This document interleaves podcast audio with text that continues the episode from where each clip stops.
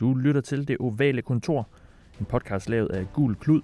Husk at abonnere på os i din foretrukne podcast-app, så går du ikke glip af et eneste afsnit. Du kan også finde os på de sociale medier, hvor vi forsøger at holde vores følgere opdateret på, hvad vi går og laver. Sidst men ikke mindst vil jeg lige opfordre dig til at skrive en anmeldelse af os i iTunes. Mest hvis du godt kan lide os, men også hvis du har et par bemærkninger til nogle ting, vi kan gøre bedre. Tak fordi du lytter med. This is the Oval Office. Hey, focus on the field. Focus on the game. Focus on the game. Somebody said, you know, this is uh, the greatest home court advantage that, that you could have, uh, you could in this office. Hey, we need to step the f- up, man. So that's the Oval Office.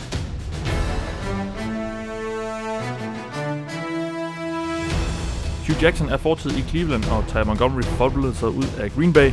Hej og velkommen til denne udgave af Det Ovale Kontor. Vi er op til her onsdag den 31. oktober, lidt over 6 om aftenen. Jeg hedder Mathias Sørensen, og med mig i dag har jeg, ligesom de adskillige mange gange, jeg har haft, Thijs Oranger. Hej Thijs. Hej Mathias. Velkommen til. Og øh, Anders Kaltoft. Hej Anders. Aloha Mathias. Ingen, øh, ingen sviner eller sådan øh, burn, burn til dig i dag. Øh, nu, nu vil jeg lige være venlig ved dig. Tak. Jeg har det med at, at godt kan lide at gå efter Ravens lidt. Nå. er så sød. Men I har da fået en god running back i det mindste. Ja, han, er, han, er, han, han, kan, han kan holde fast i bolden, ligesom alle de andre. Han, øh, han er imponeret i weekenden. Nå, den, den kommer til at snakke mere om. Vi øh, har nemlig rigtig meget at snakke om i dag. Der har jo været en lille trade deadline, der kom og øh, blev passeret, og øh, med den fulgte også en, øh, en god håndfuld handler, som vi, vi kommer til at vende. Og så var der også lige øh, sæsonens første øh, trænerfyring.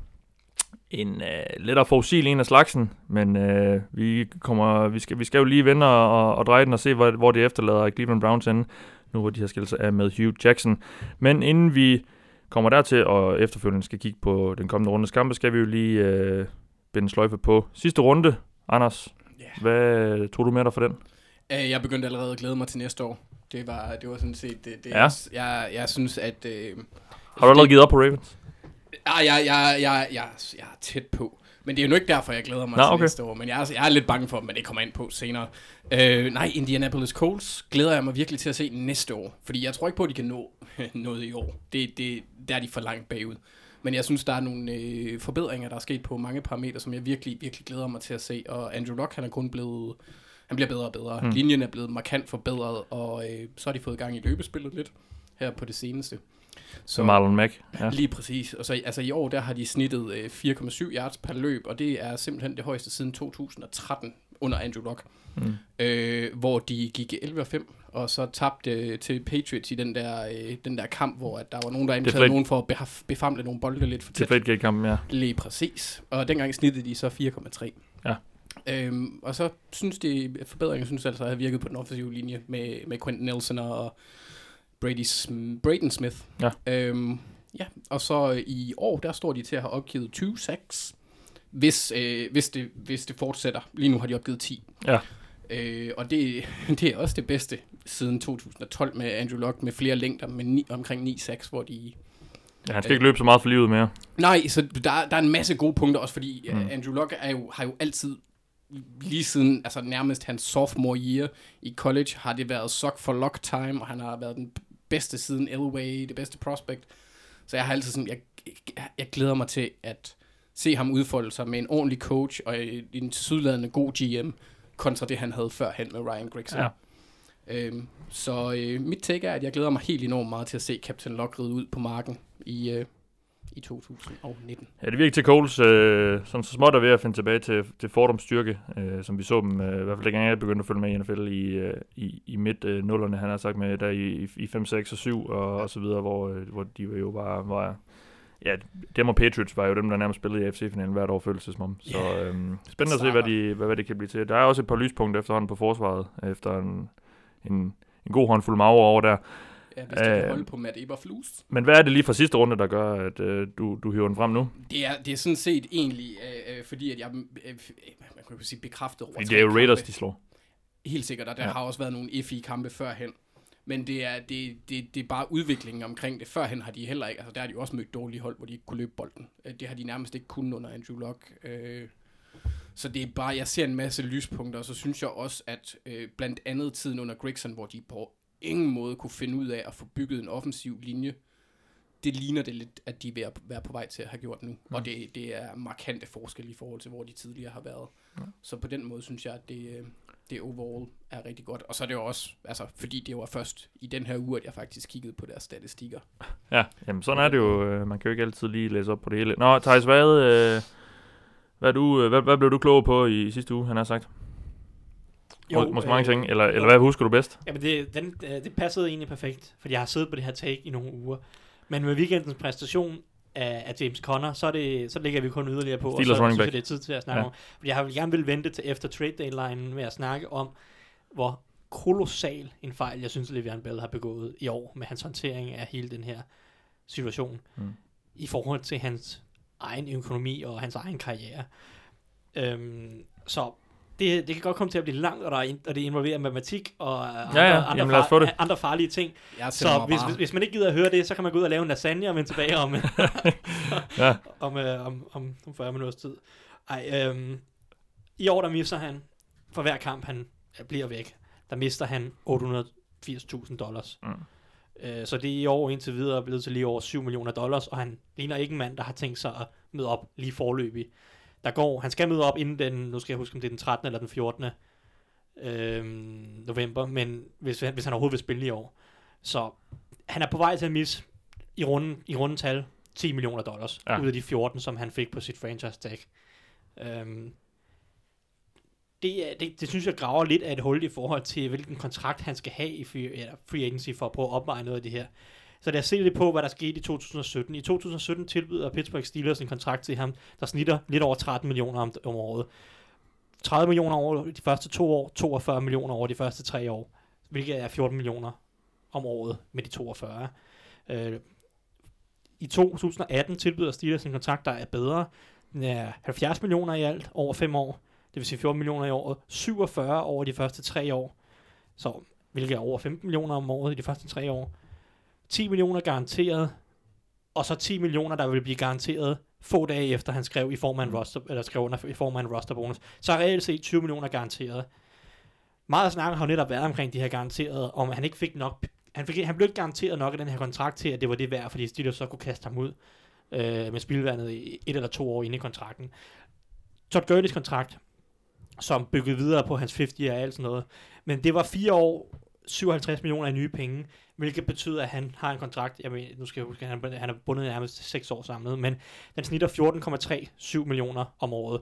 Så reelt set, den kontrakt Steelers tilbyder, er meget lig Gurley's i forhold til penge, i hvert fald inden for den næste, øh, næste 3-4-årige periode. Øh, Gurley havde i den kontrakt 21,9 millioner fuldt garanteret, og så rullende garanteret, som man kalder det, hvor at, det vil sige her i foråret i, maj, i marts måned, bliver yderligere skal jeg tænke, 12 millioner af dem garanteret eller noget mm. Mm. stil.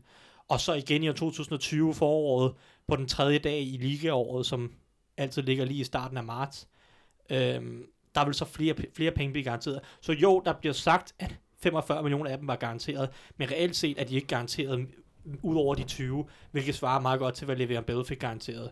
Ja, hvad tilbudt, ja. Tilbud, ja. Ja. ja. tilbud. Og Det er selvfølgelig ikke nogen kontrakter, vi har set, men det er jo de tal, der ligesom er Det er de blevet, tal, der er blevet øh, læg- der, der er der er blevet blevet lægget. lægget, Ja, ja. Øhm, det vil sige, at han havde i 2017, der kunne han vælge at tage de her 12 millioners franchise tag og spille på det. Det gjorde han. Han kunne også have taget de her 42 millioner over tre år, hvilket han sandsynligvis havde fået. Lad os se, altså fordi han havde fået det første år i hvert fald i Pittsburgh. Der har formentlig været så mange garanteret, at han også har fået det andet år. Og så det tredje år er forholdsvis sandsynligt. Men øh, han vælger at tage de 12 millioner, og så prøve igen i år 2018, blev det så i Mm. år, og få en bedre kontrakt. Det kan man godt forstå øh, nogenlunde. Øhm, fordi de 42 plus en potentiel free agents kontrakt i en eller anden sandsynlig case vil bringe ham op omkring, inden for en fireårig periode på omkring 50-60 mil- eller 55-60 millioner. Det, det, det er jo okay at tage chancen på det, og, og, og der kan jeg forstå begge valg, hvis han har gjort det. I 2018 får han det nye tag tilbudt. Han har tre muligheder. Enten så kan han tage det andet tag på de her 14 millioner, og lægge oven i de 12, som han tjente i 2017, så er vi oppe på 26 millioner, og så spille på det. Og så har han 26 millioner, bliver free agent her til foråret, Mm. som 27-årig, og så skal, skal han indhente 4 millioner i forhold til de 30, som han fik tilbudt i 2017. Det er ret realistisk, at han vil kunne have gjort det på en eller anden måde. Og hvis han havde kommet spillet den her sæson, og selvfølgelig vel at mærke undgå at blive skadet, fordi det er jo en af de risikoer, han løber ved at spille på franchise tagget, det er, hvis han bliver alvorligt skadet, det er også en af argumentationer for at blive væk og så videre. Men hvis han nu har spillet ja. hele året, ikke var blevet skadet, så havde han kunnet tage de 26 millioner, og så få en Todd Gurley lignende kontrakt. Ja, ja. Og det havde bragt ham op omkring de her 55-60 millioner også. Anden mulighed er, at han tager den her kontrakt, som Steelers tilbyder, den forbedrede kontrakt i år 2018, på 12, hvilket så vil give ham 12 millioner fra 2017 på franchise tag og en ny kontrakt. Den nye, den nye kontrakt, ifølge Steelers tal, vil have givet de her nu skal være 47 millioner over de første tre år. Og de havde nok været ret sandsynlige, fordi den var også med rullende garanteret, og der var cirka 21 af dem garanteret i, i sådan de facto, så det havde været ret sandsynligt, at han i hvert fald havde fået tre år i Pittsburgh. Mm. Det havde givet ham 59 millioner. Så indtil videre, så ender det alt sammen med at summere op til omkring lige under 60 millioner. Ja. Og alle valgene kan ligesom forsvares i den forstand. Det tredje, som han jo har valgt, det er så det, han har valgt. Han afviser den her kontrakt og bliver væk inde i sæsonen. Han mister, lad os sige, hvis, hvis vi bliver enige om 10 millioner i år. Så nu har han i 2017-2018 tjent cirka 16 millioner. Det er de 12 plus de resterende fire mm. for i år, hvis han møder op på et eller andet tidspunkt. Så står han som 27-årig free agent og skal tjene 46 millioner i de første to år af den her kontrakt for at matche de samme, altså Altså, han kunne have fået, ja. 60 millioner. Det er en kontrakt, som formentlig vil kræve cirka 60 millioner fuldt garanteret. Ikke noget med rullende garanteret eller noget som helst. 60, 60 millioner, 30 millioner, undskyld, fuldt garanteret, hvilket er 50% mere end hvad Todd Gurley fik. Og så derudover en årsløn på 14-15 millioner, hvilket også er Todd Gurley og en lille smule mere. Ikke? Mm. Det, det kommer jo bare ikke til at ske. Der er så mange ting, der taler imod, at Todd Gurley, eller, uh, Le'Veon Bell også bare i første omgang ikke ville have fået den kontrakt, som Todd Gurley fik. Udover at det er free agency, og der er måske nogen, der kunne finde på at byde hinanden op. Men det har vi set, at det ikke nødvendigvis altid, altid tilfældet. Nogle af de her kontrakter, der får du den bedste kontrakt hjemme i huset. Men det, det er altså spekulation. Men Bell er ældre end Todd Gurley. Øhm, har en lang værre skadeshistorik. Mm. Og off-field historik, karantæner. Også nogle, en del historier om, at han måske ikke er den bedste holdkammerat, kommer for sent til Og det er jo den her sæson måske også et eksempel på. det er også et eksempel på netop, altså holdene vil jo også kigge på det her. Han sætter sig selv over holdet mm. i en eller anden forstand. Eller Man kan se, hvordan hans øh, holdkammerater på den offensive linje gik ud og reagerede der for nogle uger siden. Ja, og, og, og hele den her debat er også værd at tage, men i hvert fald, i Ja, hvert fald er, ja. er der nogle ting, som nogle general managers helt sikkert vil sidde og sige, hvorfor gør han det her? Det, Ja. ja. det giver ikke mening, han er ikke en holdspiller på den her måde. Øhm, så den sidste, og måske den nærmest mest afgørende faktor, netop i forhold til James Connors præstation. Nu kan vi se Le'Veon Bell, det har vi altid vidst, han var en del af rigtig godt angreb, og vi har altid set de her tidligere running backs, D'Angelo Williams og andre, præstere lige så godt som Le'Veon Bell i det her angreb. Nu ser vi det en gang til. James Conner gør det endda. Nej, han, han er egentlig på vej til en sæson, der, der Mm. mm. reelt set nærmest er bedre end Le'Veon Bells bedste sæson i, Ja. i Pittsburgh. Det taler ikke for Bell. Det taler ikke for Bell. Og, og alle de her parametre peger bare i retning af, at han vil aldrig nogensinde kunne have fået en Todd Gurley-kontrakt. Mm. Han kunne måske have fået en David Johnson-kontrakt, hvor, hvor der er cirka en million mindre om året, men også en kortere kontrakt, den er kun tre år. Øh, og hvis han får en David Johnson-kontrakt her til foråret, så vil han stadig have et underskud på 15 15-17 millioner i forhold til de her 60 millioner, som vi siger, det er cirka, hvad han kunne have tjent over fire år. De, de 15 havde selvfølgelig kun været 5, hvis han havde valgt at møde op i år, mm. og så har det jo ligesom været mindre at tabe, eller hvad man skal sige, Ja. men stadig en overvurdering af den kontrakt, han formentlig får i free agency. Derudover er der alle de her risiko med, at han har valgt at spille to år på franchise Nu har han så valgt kun at spille lige under halvandet. Men der er også den Ja, risiko... han er ikke kommet tilbage nu. Nej, han er ikke kommet tilbage nu, men altså, et år og still running, har han øh, valgt at spille på øh, franchise-tagget, Mm. mm. hvor at værste, i værste fald, så bliver han jo alvorligt skadet. Og så falder hans værdi drastisk i, i free agency. Så jeg kan godt forstå, at, det, for det første, det er bunduretfærdigt, at Steelers skal holde på ham på den her måde, og reelt set øh, gøre, at Le'Veon Bell har nærmest ikke noget andet valg, end at skrive under på en kontrakt, hvis han skal have en favorabel Mm.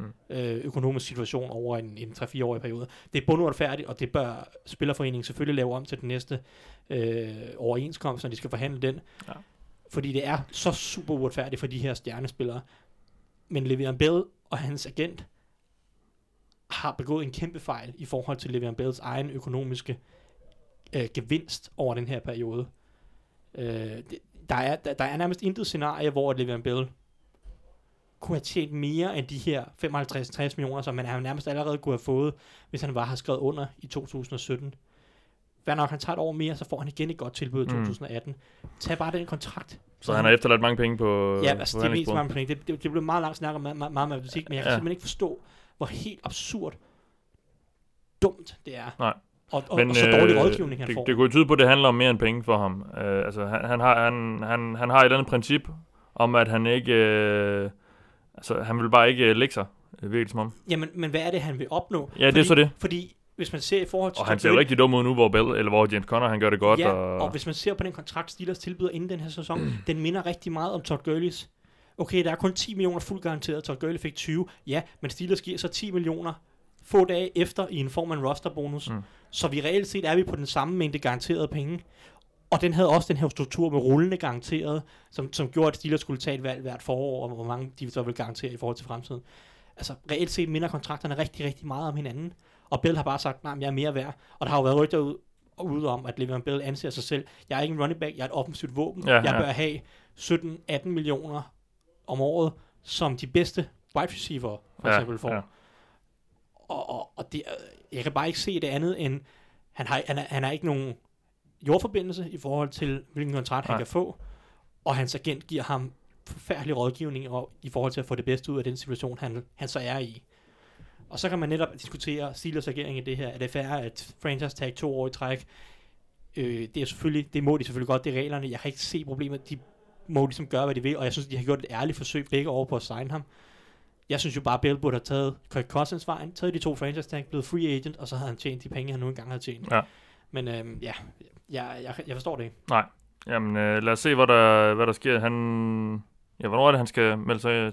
Han skal melde sig... Han... Jamen senest den 14. hvis han vil spille i år. November, ja. Ja, jeg tror, det er den 14. eller den 13. Det er Ja. den uge der, efter uge, øh, efter uge 10. Ja. Øhm, der skal han melde, hvis han vil spille i år. Ellers så, Eller så kan de sætte franchise, så kan de Ja, bruge så det kan samme de- franchise så kan de reelt igen. set franchise tag ja, ham det igen. kommer nok, det kommer ikke til at ske. det kommer nok ikke til at ske, Nej. på grund af alt bøvlet, men reelt set kunne de gøre det, og så prøve at trade ham igen, ikke? Ja. Som, som, Ja, ja. som der har været rygter om, at de vil prøve at gøre nu her, men Bell han, jo ikke, han har jo ikke med møde op, fordi han kan ikke blive traded, hvis han ikke skriver under på sit franchise Nej, tag. nej. Så Bell er blevet væk indtil nu. Formentlig i frygt af at blive traded, fordi han har sikkert ikke haft lyst til at spille for Jets resten af året, fordi at han sikkert også godt ved, at hans værdi er nok større i Mm. Steelers angreb, end det vil være i Ja, Jets angrebet. Øhm, og så videre, så videre, så videre. Ja.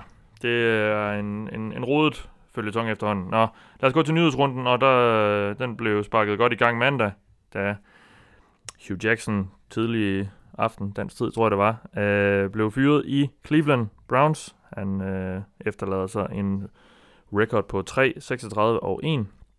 Ikke særlig imponerende.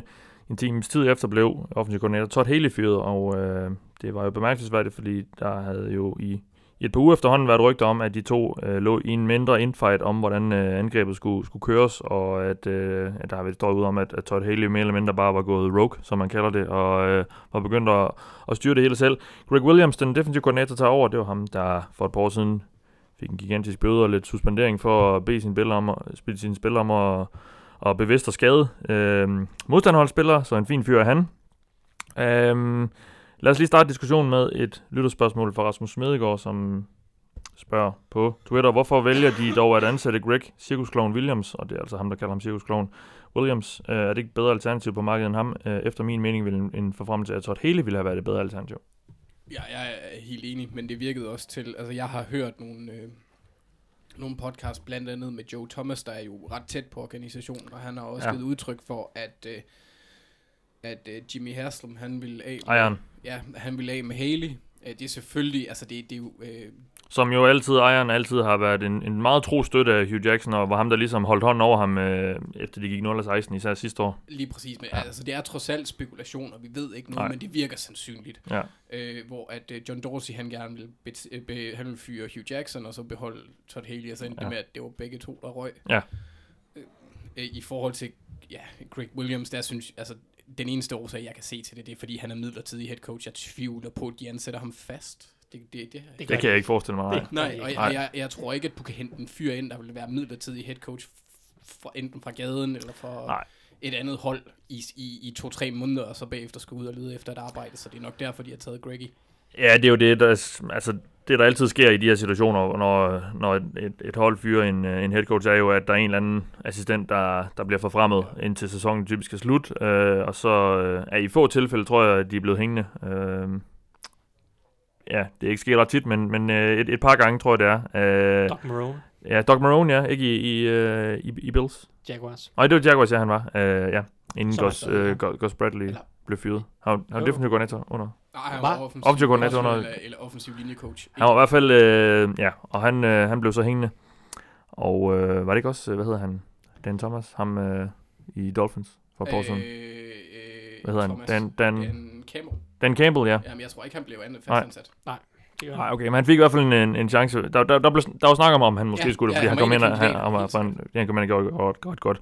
Og øh, så, så det er derfor, at, at man ligesom vælger at beholde en, øh, fordi du kan jo ikke rigtig, du, du kan ikke, jeg tror ikke engang, man må øh, snakke med andre. Eller man må måske godt, hvis man fyrer sin headcoach, snakke med, snakke med andre i ligaen. Jeg, jeg tror aldrig, jeg har set det ske. Ikke- Hvis man får tilladelse til det. sæsonen. Hvis man får tilladelse til det. Er du sikker på det? Øh, er ret sikker, ja.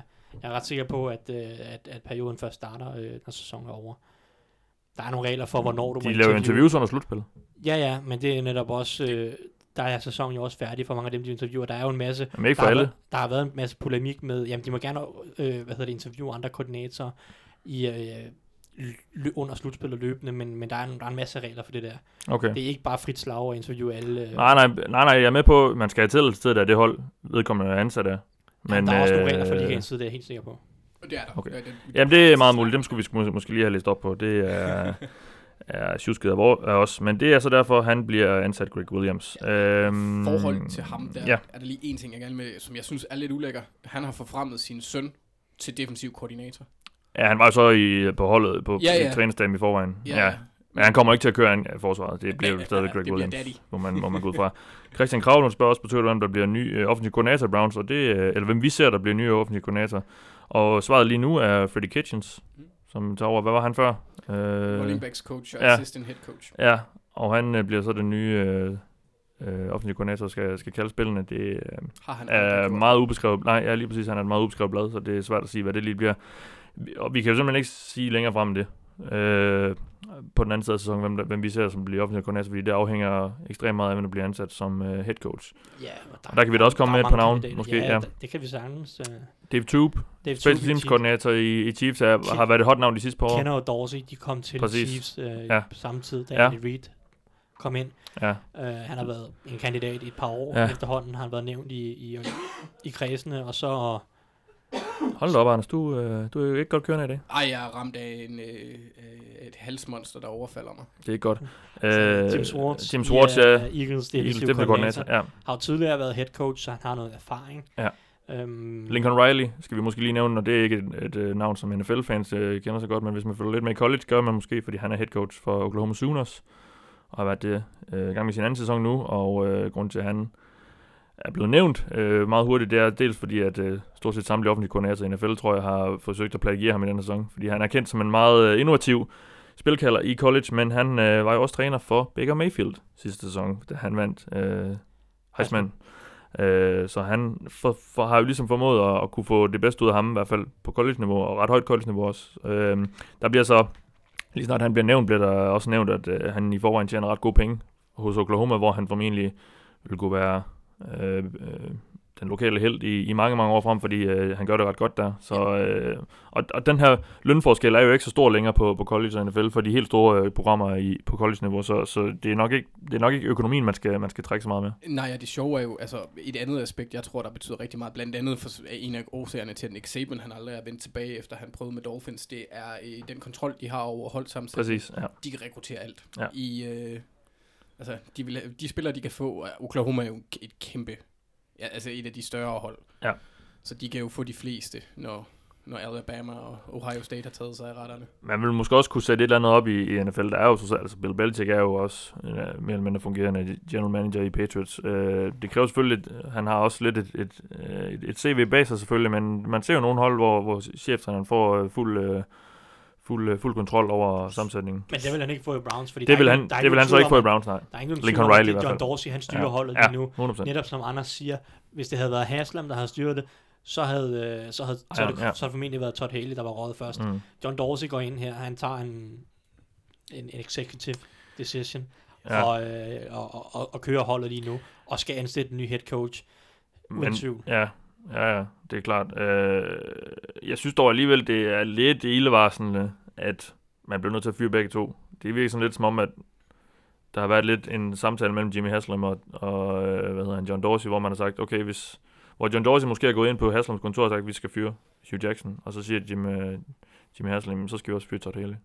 Altså, jeg Ja, ja, synes ikke, det skriger af, at der er synergi på, på ledelsesgangen. Nej, men jeg, tror, jeg, jeg, jeg er sådan lidt af den overbevisning, at jeg tror måske bare, at, at, Og derfor- arbejds, at ja. arbejdsmiljøet i, på hele holdet var blevet så, så giftigt. Ja. Ja. Altså, det var blevet så dårligt, på grund af, at, at Todd Haley og Hugh Jackson slet ikke kunne sammen. Der, altså, der har jo været adskillige rapporter ude om Så er det allerede hard nok. så er det allerede hard nok, så Ja. Todd Haley, han Ja. respekterer ikke rigtig Hugh Nej, Jackson, nej. Ja, øh, med god grund, synes jeg jo så. absolut. Men det, det, fungerer, Enig. det fungerer jo så bare ikke, at han fuldstændig ignorerer Hugh Jackson, og, og, og hele det her splid, som jo begyndte at snige sig ud i medierne i, i, i de foregående par uger, det er Mm. sikkert også derfor, at beslutningen bliver taget nu, for vi gider ikke det her, at fordi Hugh Jackson har rigtig mange kilder i medierne. Jeg synes, det er tydeligt over det sidste års tid, at han har fået han har lavet en masse historier slippe ud for ligesom at Ja. prøve at, at vise, ah, men øh, jeg skal også have noget sympati med mig, fordi mm. det er svært, og det hele er sådan noget. Ikke? Der begynder at komme historier om ud af, at Todd Haley, øh, det offensiven fungerede ikke, og Todd Haley var svær, og, Ja.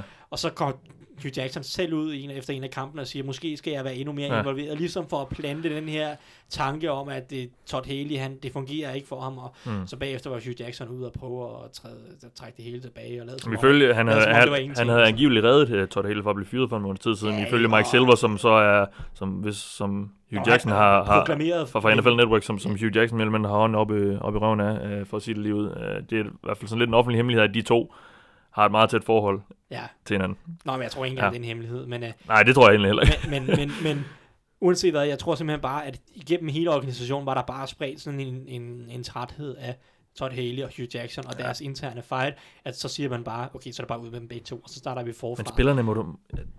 Jeg kan da ikke forstå, hvis man som spiller har kunne respektere Hugh Jackson. Nu ved jeg ikke, nu har vi, vi, nu, har vi, nu ser vi ham jo, i hvert fald her under sæsonen, kun til pressemøder og sådan noget, men vi så ham, vi så rimelig meget af ham jo under Hard Knocks, og det er måske også fordi, at jeg var forudindtaget, da jeg så det, men jeg synes godt nok, altså Han han, ikke virkede ikke, nej, han, han er ikke inspirerende, og han virker bare ikke, som om han har styr på det. Nej, altså han nej, virker er over, enig. han ligner, og han, han, en ting er, at, om han så ikke har det, men han, han udstråler længere, altså han, han kan ikke engang, han kan ikke engang se, ligne en, der har styr på det, altså han virker totalt lost, og, øh, og det der, den der evige trang til hele tiden at cementere sin egen øh, autoritet og stilling som head coach, og jeg synes simpelthen, det var så ynkeligt. Det, hvis man er en, en ordentlig leder, så har man ikke brug for hele tiden at sige, at man er det, Nej, tror jeg. enig, jeg er meget enig, og, og jeg synes jo, det kan godt være, at Browns har vundet på et kamp over, men jeg synes jo, det er tydeligt, hvor, hvor, hvor dårligt et hold de reelt set har været i forhold til, fordi deres forsvar, med, jeg er jo heller ikke en stor fan af Greg Williams, men, deres forsvar har jo leveret en masse store spil. Browns er ligaens førende hold i turnover differential, Mm-hmm. og de har vundet to kampe. Ja. Altså alle de andre hold, der har, øh, jeg mener i top 10 i turnover differential, er, mi- er minimum, øh, har, minimum vundet lige så mange kampe, som de har tabt. Mm. Og generelt hold med en god turnover differential, de vinder næsten altid Ja. mange kampe. Og Browns burde bare i overhovedet ikke have tabt så mange kampe. De burde slet ikke have været så håbløse, som de har været. Nej. Øhm, så ja, Men vi snakker om det før sæsonen, de har et talentfuldt hold, men trænerstaben gør, at vi må trække en 3-4 sejre fra, hvad, hvad vi tror, de kan vinde. Altså, øh, helt sikkert. Ja. Helt sikkert. Det var, det var den originale tanke. Og, og ja, nu skal de jo bare træde vandet og få lidt ud af det, eller så meget ud af det, de kan her i de sidste kampe, og så skal John Dorsey ud og finde en ny trænerstab til Ja. foråret, og så prøve at bygge videre. Men der er meget talent på holdet.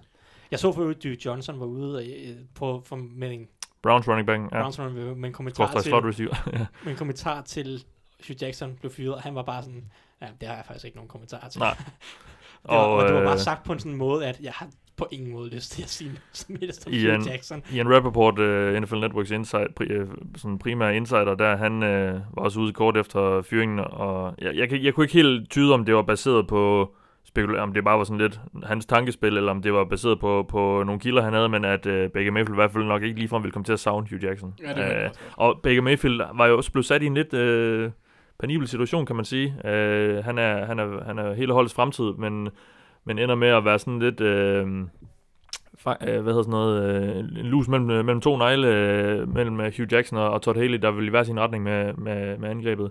så måske godt for, for Baker, at, øh, at der sker noget nyt der. Nu må vi så se, hvad det, hvad det ender med. Jamen, jeg hørte også øh, op, øh, i forhold til det, du sagde tidligere med, med, med, med Hughes øh, evne til at, at træne og motivere folk, fordi jeg hørte igen øh, referere til Joe Thomas og Andrew Hawkins, der har en podcast.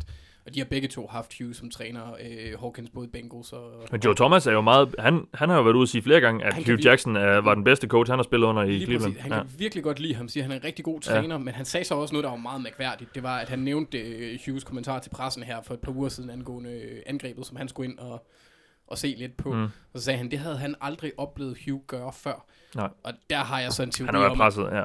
Ja, men også samtidig, at Joe Thomas han ikke ser medierne, fordi det har Hugh godt nok gjort mange gange. ja, ja. Øh, så altså, øh, spillerne opfatter det måske lidt anderledes, ja. Eller nogen af dem gør. Hold øje med uh, Hugh Jackson tilbage i Cincinnati, hvor han jo kom fra før Cleveland. De, uh, det Det var, forventer du? jeg tør næsten godt love, at det sker. Altså, øh, jeg, jeg skrev det sådan lidt jokende på, på Twitter kort efter, at nyheden kom ud der i mandags. Men det vil simpelthen give så meget mening. For det første fordi, at han har været der før, og han har et meget, meget tæt forhold til, til Marvin Lewis. Og Bengals har ikke spillet mod Browns endnu. Så der er stadig to kampe. Og du mener i år, som øh, sådan en I år, anden, ja, øh, ja. rådgiver. Øh, så halvdelen af de kampe, de, de mangler at spille Cincinnati, det er mod FC Nordhold. Og øh, Hugh Jackson er trods alt en, en træner, der har, øh, der har trænet i FC Nord i en god håndfuld år, øh, plus lidt til os. Øh, så jeg vil ikke være overrasket over at se ham i en eller anden øh, øh, konsulent, øh, assistentrolle til, til Marvin Lewis. Det tror jeg ikke Øh. Men, øh, Det tror du ikke? jeg tror, at han tager året fri her. Det, det vil jeg næsten også håbe for ham, fordi han har ikke haft et særligt fedt år. Man så jo Hard Knocks, hvordan øh, han i, i løbet af sommeren, eller det seneste forår i hvert fald, både mistede sin øh, bror og sin mor. Øh, de døde simpelthen, og øh, ja, tiden i Cleveland har heller ikke været sjov før, før den her sæson, så Ja, øh, måske har han brug for, øh, for en pause. Det, Det kan man godt undre ham. signalet, det vil sende sådan lige efter en fyring, og bare sådan, "Jamen, jeg hopper lige over til rivalerne og, og leger Ja. lidt med derovre. Jeg, jeg synes, det ville være et mærkeligt signal for Hugh Jackson at sende øh, Men han- som personligt, men, men altså, Jo, han jo. kan selvfølgelig være Jo, jo. ligeglad reelt set, men, Ja. men ja, jeg, jeg synes, det ville være for mærkelig en situation. Jeg tror ikke, Ja. det sker. nej, men det øh, får vi at se. Hvis ikke nu, så i hvert fald efter sæsonen. Det tror jeg, det tør jeg næsten godt. Nå, der er en, øh, en håndfuld trades, vi lige skal have kigget lidt på. Og øh, vi starter med Demarius Thomas, Broncos receiveren, der har gjort det øh, godt i mange år i øh, Denver, men nok er på vej mod karrierens efterår, er blevet handlet til Houston Texans for et fjerde rundevalg og et syvende rundevalg i draften. Øhm, en handel, der nok ikke ville være sket, hvis Will Fuller ikke var blevet skadet i sidste uge, men det blev han, og de har brug for lidt dybde der, fordi jeg tror, øh, fordi, eller det virker som om de selv tror på, at de kan noget i år, og det øh, kan man måske godt forstå. Lad os bare lige sådan lige hurtigt, fordi den er ikke sådan super spektakulær. Hvad synes I om det? Øh, fint for begge parter. Det Ja. er mening for begge parter. Øh, Texans manglede noget receiver noget. Og selvom han ikke er samme type som Will Fuller, så, øh, så tror jeg stadig, at han kan give noget til angrebet og bidrage ja. til angrebet. Øh, fordi Texans ligner et hold, der skal i slutspillet i år. Sådan som resten af holdene i AFC South ser ud. Ja. Øhm, og Broncos, de kommer ikke nogen vejen i år, og har draftet nogle unge spændende receiver, ikke mindst Cortland Sutton. Og de får et 4 rundevalg og et 20 rundevalg, og det, det er fint, ikke? Så, så, ja. så kigger vi, så kan John Elway mis på lidt flere spillere i draften, ikke? Det, Ja, ja. det er udmærket, så bliver han vel også fyret på et eller andet tidspunkt. Ja. Så det er sådan win-win-win.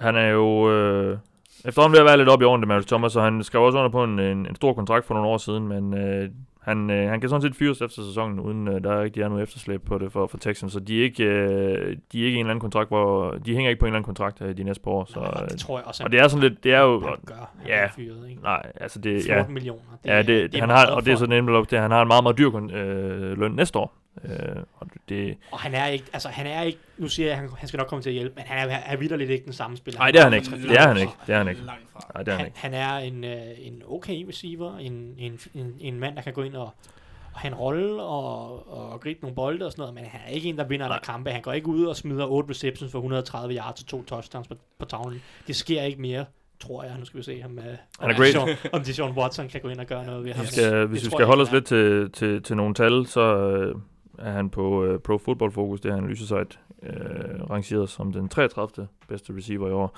Og, og når man kigger på hans karriere, øh, i forhold til de her karakterer, han nu får på, på PFF, så, øh, så er det også øh, gået ned ad bakke de sidste par år. Han havde jo en, han, han var jo måske en, en top 5 receiver i ligaen i, men, i- for, for en, en håndfuld år siden, ja, da, under, Manning, da Manning var da. Manning lige kom til, og, og de havde det her højtflyvende angreb, men, øh, men han er ikke helt den samme spiller mere. Øh, mere vi skal sige på den. Du sidder og taster løs. Hvad er det, du, du skriver, Anders? Ja, ja, altså jeg synes bare, det er lidt... Øh, jeg, jeg, jo, jeg kan godt forstå, at de henter ham. Øh, jeg har lidt en teori om, at de, har, de ville have forsøgt sig, hvis det var muligt at hente Sean Jackson. Fordi det, de mangler, er en dyb trussel. De mangler ikke en possession Ja, receiver. nej. Og, og, øh, eller øh, de, de yards efter catch, som Demarius Thomas han har fået øh, tidligere i karrieren, dem får han bare ikke længere. Han mangler lidt fart nu. Hmm. Øh, så jeg havde egentlig... Øh, jeg havde egentlig hellere set Jason Jackson, det havde været, men øh, Tampa ville ikke af med ham. Nej, det synes jeg ikke. Nå, lad os gå videre til en anden receiver, der også er blevet handlet Golden Tate. Han er blevet han har skiftet Detroit ud med Philadelphia, som har betalt et tredje rundevalg for receiveren. Øh, en, øh, en trade, som der øh, er mange positive øh, meldinger omkring. Øh, vi, vi skrev, vi har også øh, diskuteret den lidt, inden vi, vi gik på her. Vi, vi er også ret begejstrede for den, ikke?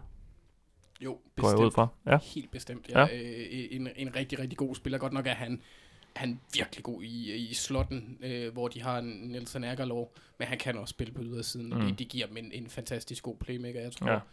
jeg så øh, eller hørte en, en podcast, hvor de sagde, Eagles fan rejoice. Så ja. det, det er et, et vigtigt... Fordi angrebet har ikke været helt op på, på de høje navler, som vi så det sidste år. Nej, og de har jo også haft en hel her forskellige receivers inden over holdet i løbet af sæsonen. Øh, ja, nærmest siden Mm. mm. Mike Williams han gik ned. Wallace. Wallace, sorry. Det er jo en handel, der blev rost meget for, for, for Eagles' vinkel. Altså Howie Roseman, general manager, der, der blev rost for ligesom sidste år, og gå ud og sige, jamen vi har en, en, et need lige nu og her. Øh, det skal vi have udfyldt, fordi vi tror på det, øh, ligesom vi gjorde sidste år. Øh, men hvor efterlader det Lions? Fordi han er, jo, han er jo stadig en god spiller. Jamen det er han også. Men, men Lions har to andre gode receiver i Kenny Golladay og Marvin Jones. Ja. Og det virkede som om Lions også indså her i weekenden mod Seahawks, at okay, vi Sæsonen kommer, er- er- vi kommer ja. nok ikke til rigtigt at gøre noget. Nej. Det sjove er selvfølgelig bare, hvorfor trader man så for Damon Harrison, fordi han har en dyr kontrakt også Ja. ja. næste år. Men Som i øvrigt gik ind og var den højeste, ja, han var han den, den en højst god- graded forsvarsspiller for Lions. Han, Ja. han er super, super god mod Ja, ja, løbet, og det ja. var han også i år for New York. Øhm, men det, det kunne sende et signal om, at de er villige til at også have, tage Damon Harrisons styrekontrakt næste år. Mm. Nå, men nok om det. det er efter, jeg synes, det giver mening for Detroit, fordi han vil være free agent efter sæsonen. Og jo, de vil måske få et kompensationsvalg i år 2020. Jeg tror ikke, det vil være et tredje rundevalg. Jeg tror på, det vil have været fjerde rundevalg. Øh, fordi jeg er ikke sikker på, at, at Golden State vil kunne få helt den der kæmpe kontrakt, som vil kunne mm. give et tredje rundevalg Nej. Øh, i kompensationsvalg. Så de får et, et, et valg et år før, og måske endda et valg, der er bedre end det, end det de ville have fået ellers. Så det giver mening for Detroit, der, der stadig er i gang med at bygge nogle brækker på. De mangler en masse ting på forsvaret. Det er fint, at de tilføjer Damon Harrison, men Mm. de mangler linebackers, mangler i særdeleshed cornerbacks, og Ja. så mangler de pass rusher, fordi Ziggy Ansah er skadet stadigvæk, og generelt ikke var ja. så god inden og det er også derfor, man samler ind til, Præcis. til draften. Ja. jeg synes, det er interessant med Golden State i forhold til Eagles, fordi Eagles har jo skrevet lidt på en running back, og derudover har deres tredje down angreb jo været marka- en, en af de største forskelle i forhold til sidste år, fordi Eagles var forrygende på tredje down og i red zone og på fjerde down og alt det her sidste år.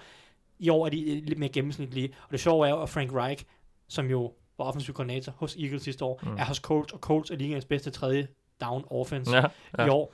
Så jeg kan ikke lade være med at sige, Golden Tate, han, to ting. Han er Eagles nye running back, og han skal kompensere for den altså coaching, altså træner. Ej, han, kommer, han kommer ikke til at spille running back, men Nej, han er jo en, for, en forlængelse af løbet. jeg skal nok prøve at udløbe det. Ja. Altså netop i forlængelse af løbespillet. Men og så udover at være deres nye running back, så, så skal han opveje for, at Frank Reich han er et andet sted nu. Øhm, I forbindelse med running back, Eagles har ikke noget ret godt løbespil i år, og det kommer de nok ikke til at have sådan resten af året. Det bliver ganske middelmådigt, og enkelte kampe hister her kan de sikkert løbe bolden nogenlunde, men deres running back gruppe er ikke ret god efter til, at Jai blev skadet. Golden Tate kan på de her, på første down, anden down, tag de her screens, tag de her korte kast, giv dig 5 yards, giv dig 6 yards, få dig ind i kortere tredje downs, hvilket har i perioder for Eagles været et problem i år, at de løber bolden på første down, så den får 1 yard, anden down og 9, så laver Winston en completion, så er det tredje down og 9, så er det bare rigtig, rigtig svært at complete, eller Ja. få, få de her tredje downs. Så der bliver Golden Tate de nye, i anførselstegn, running back, fordi han skal få dem ind i tredje down situationer, der er kortere.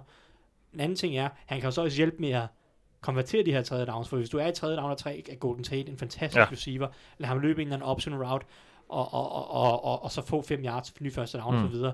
Og så på den måde kan han ligesom opveje måske den mangel, der er på trænersiden. Ikke fordi Doug Peterson er dårlig, men du, sidste år havde du Doug Peterson, John DeFilippo og Frank Reich. Det er tre genier i samme rum.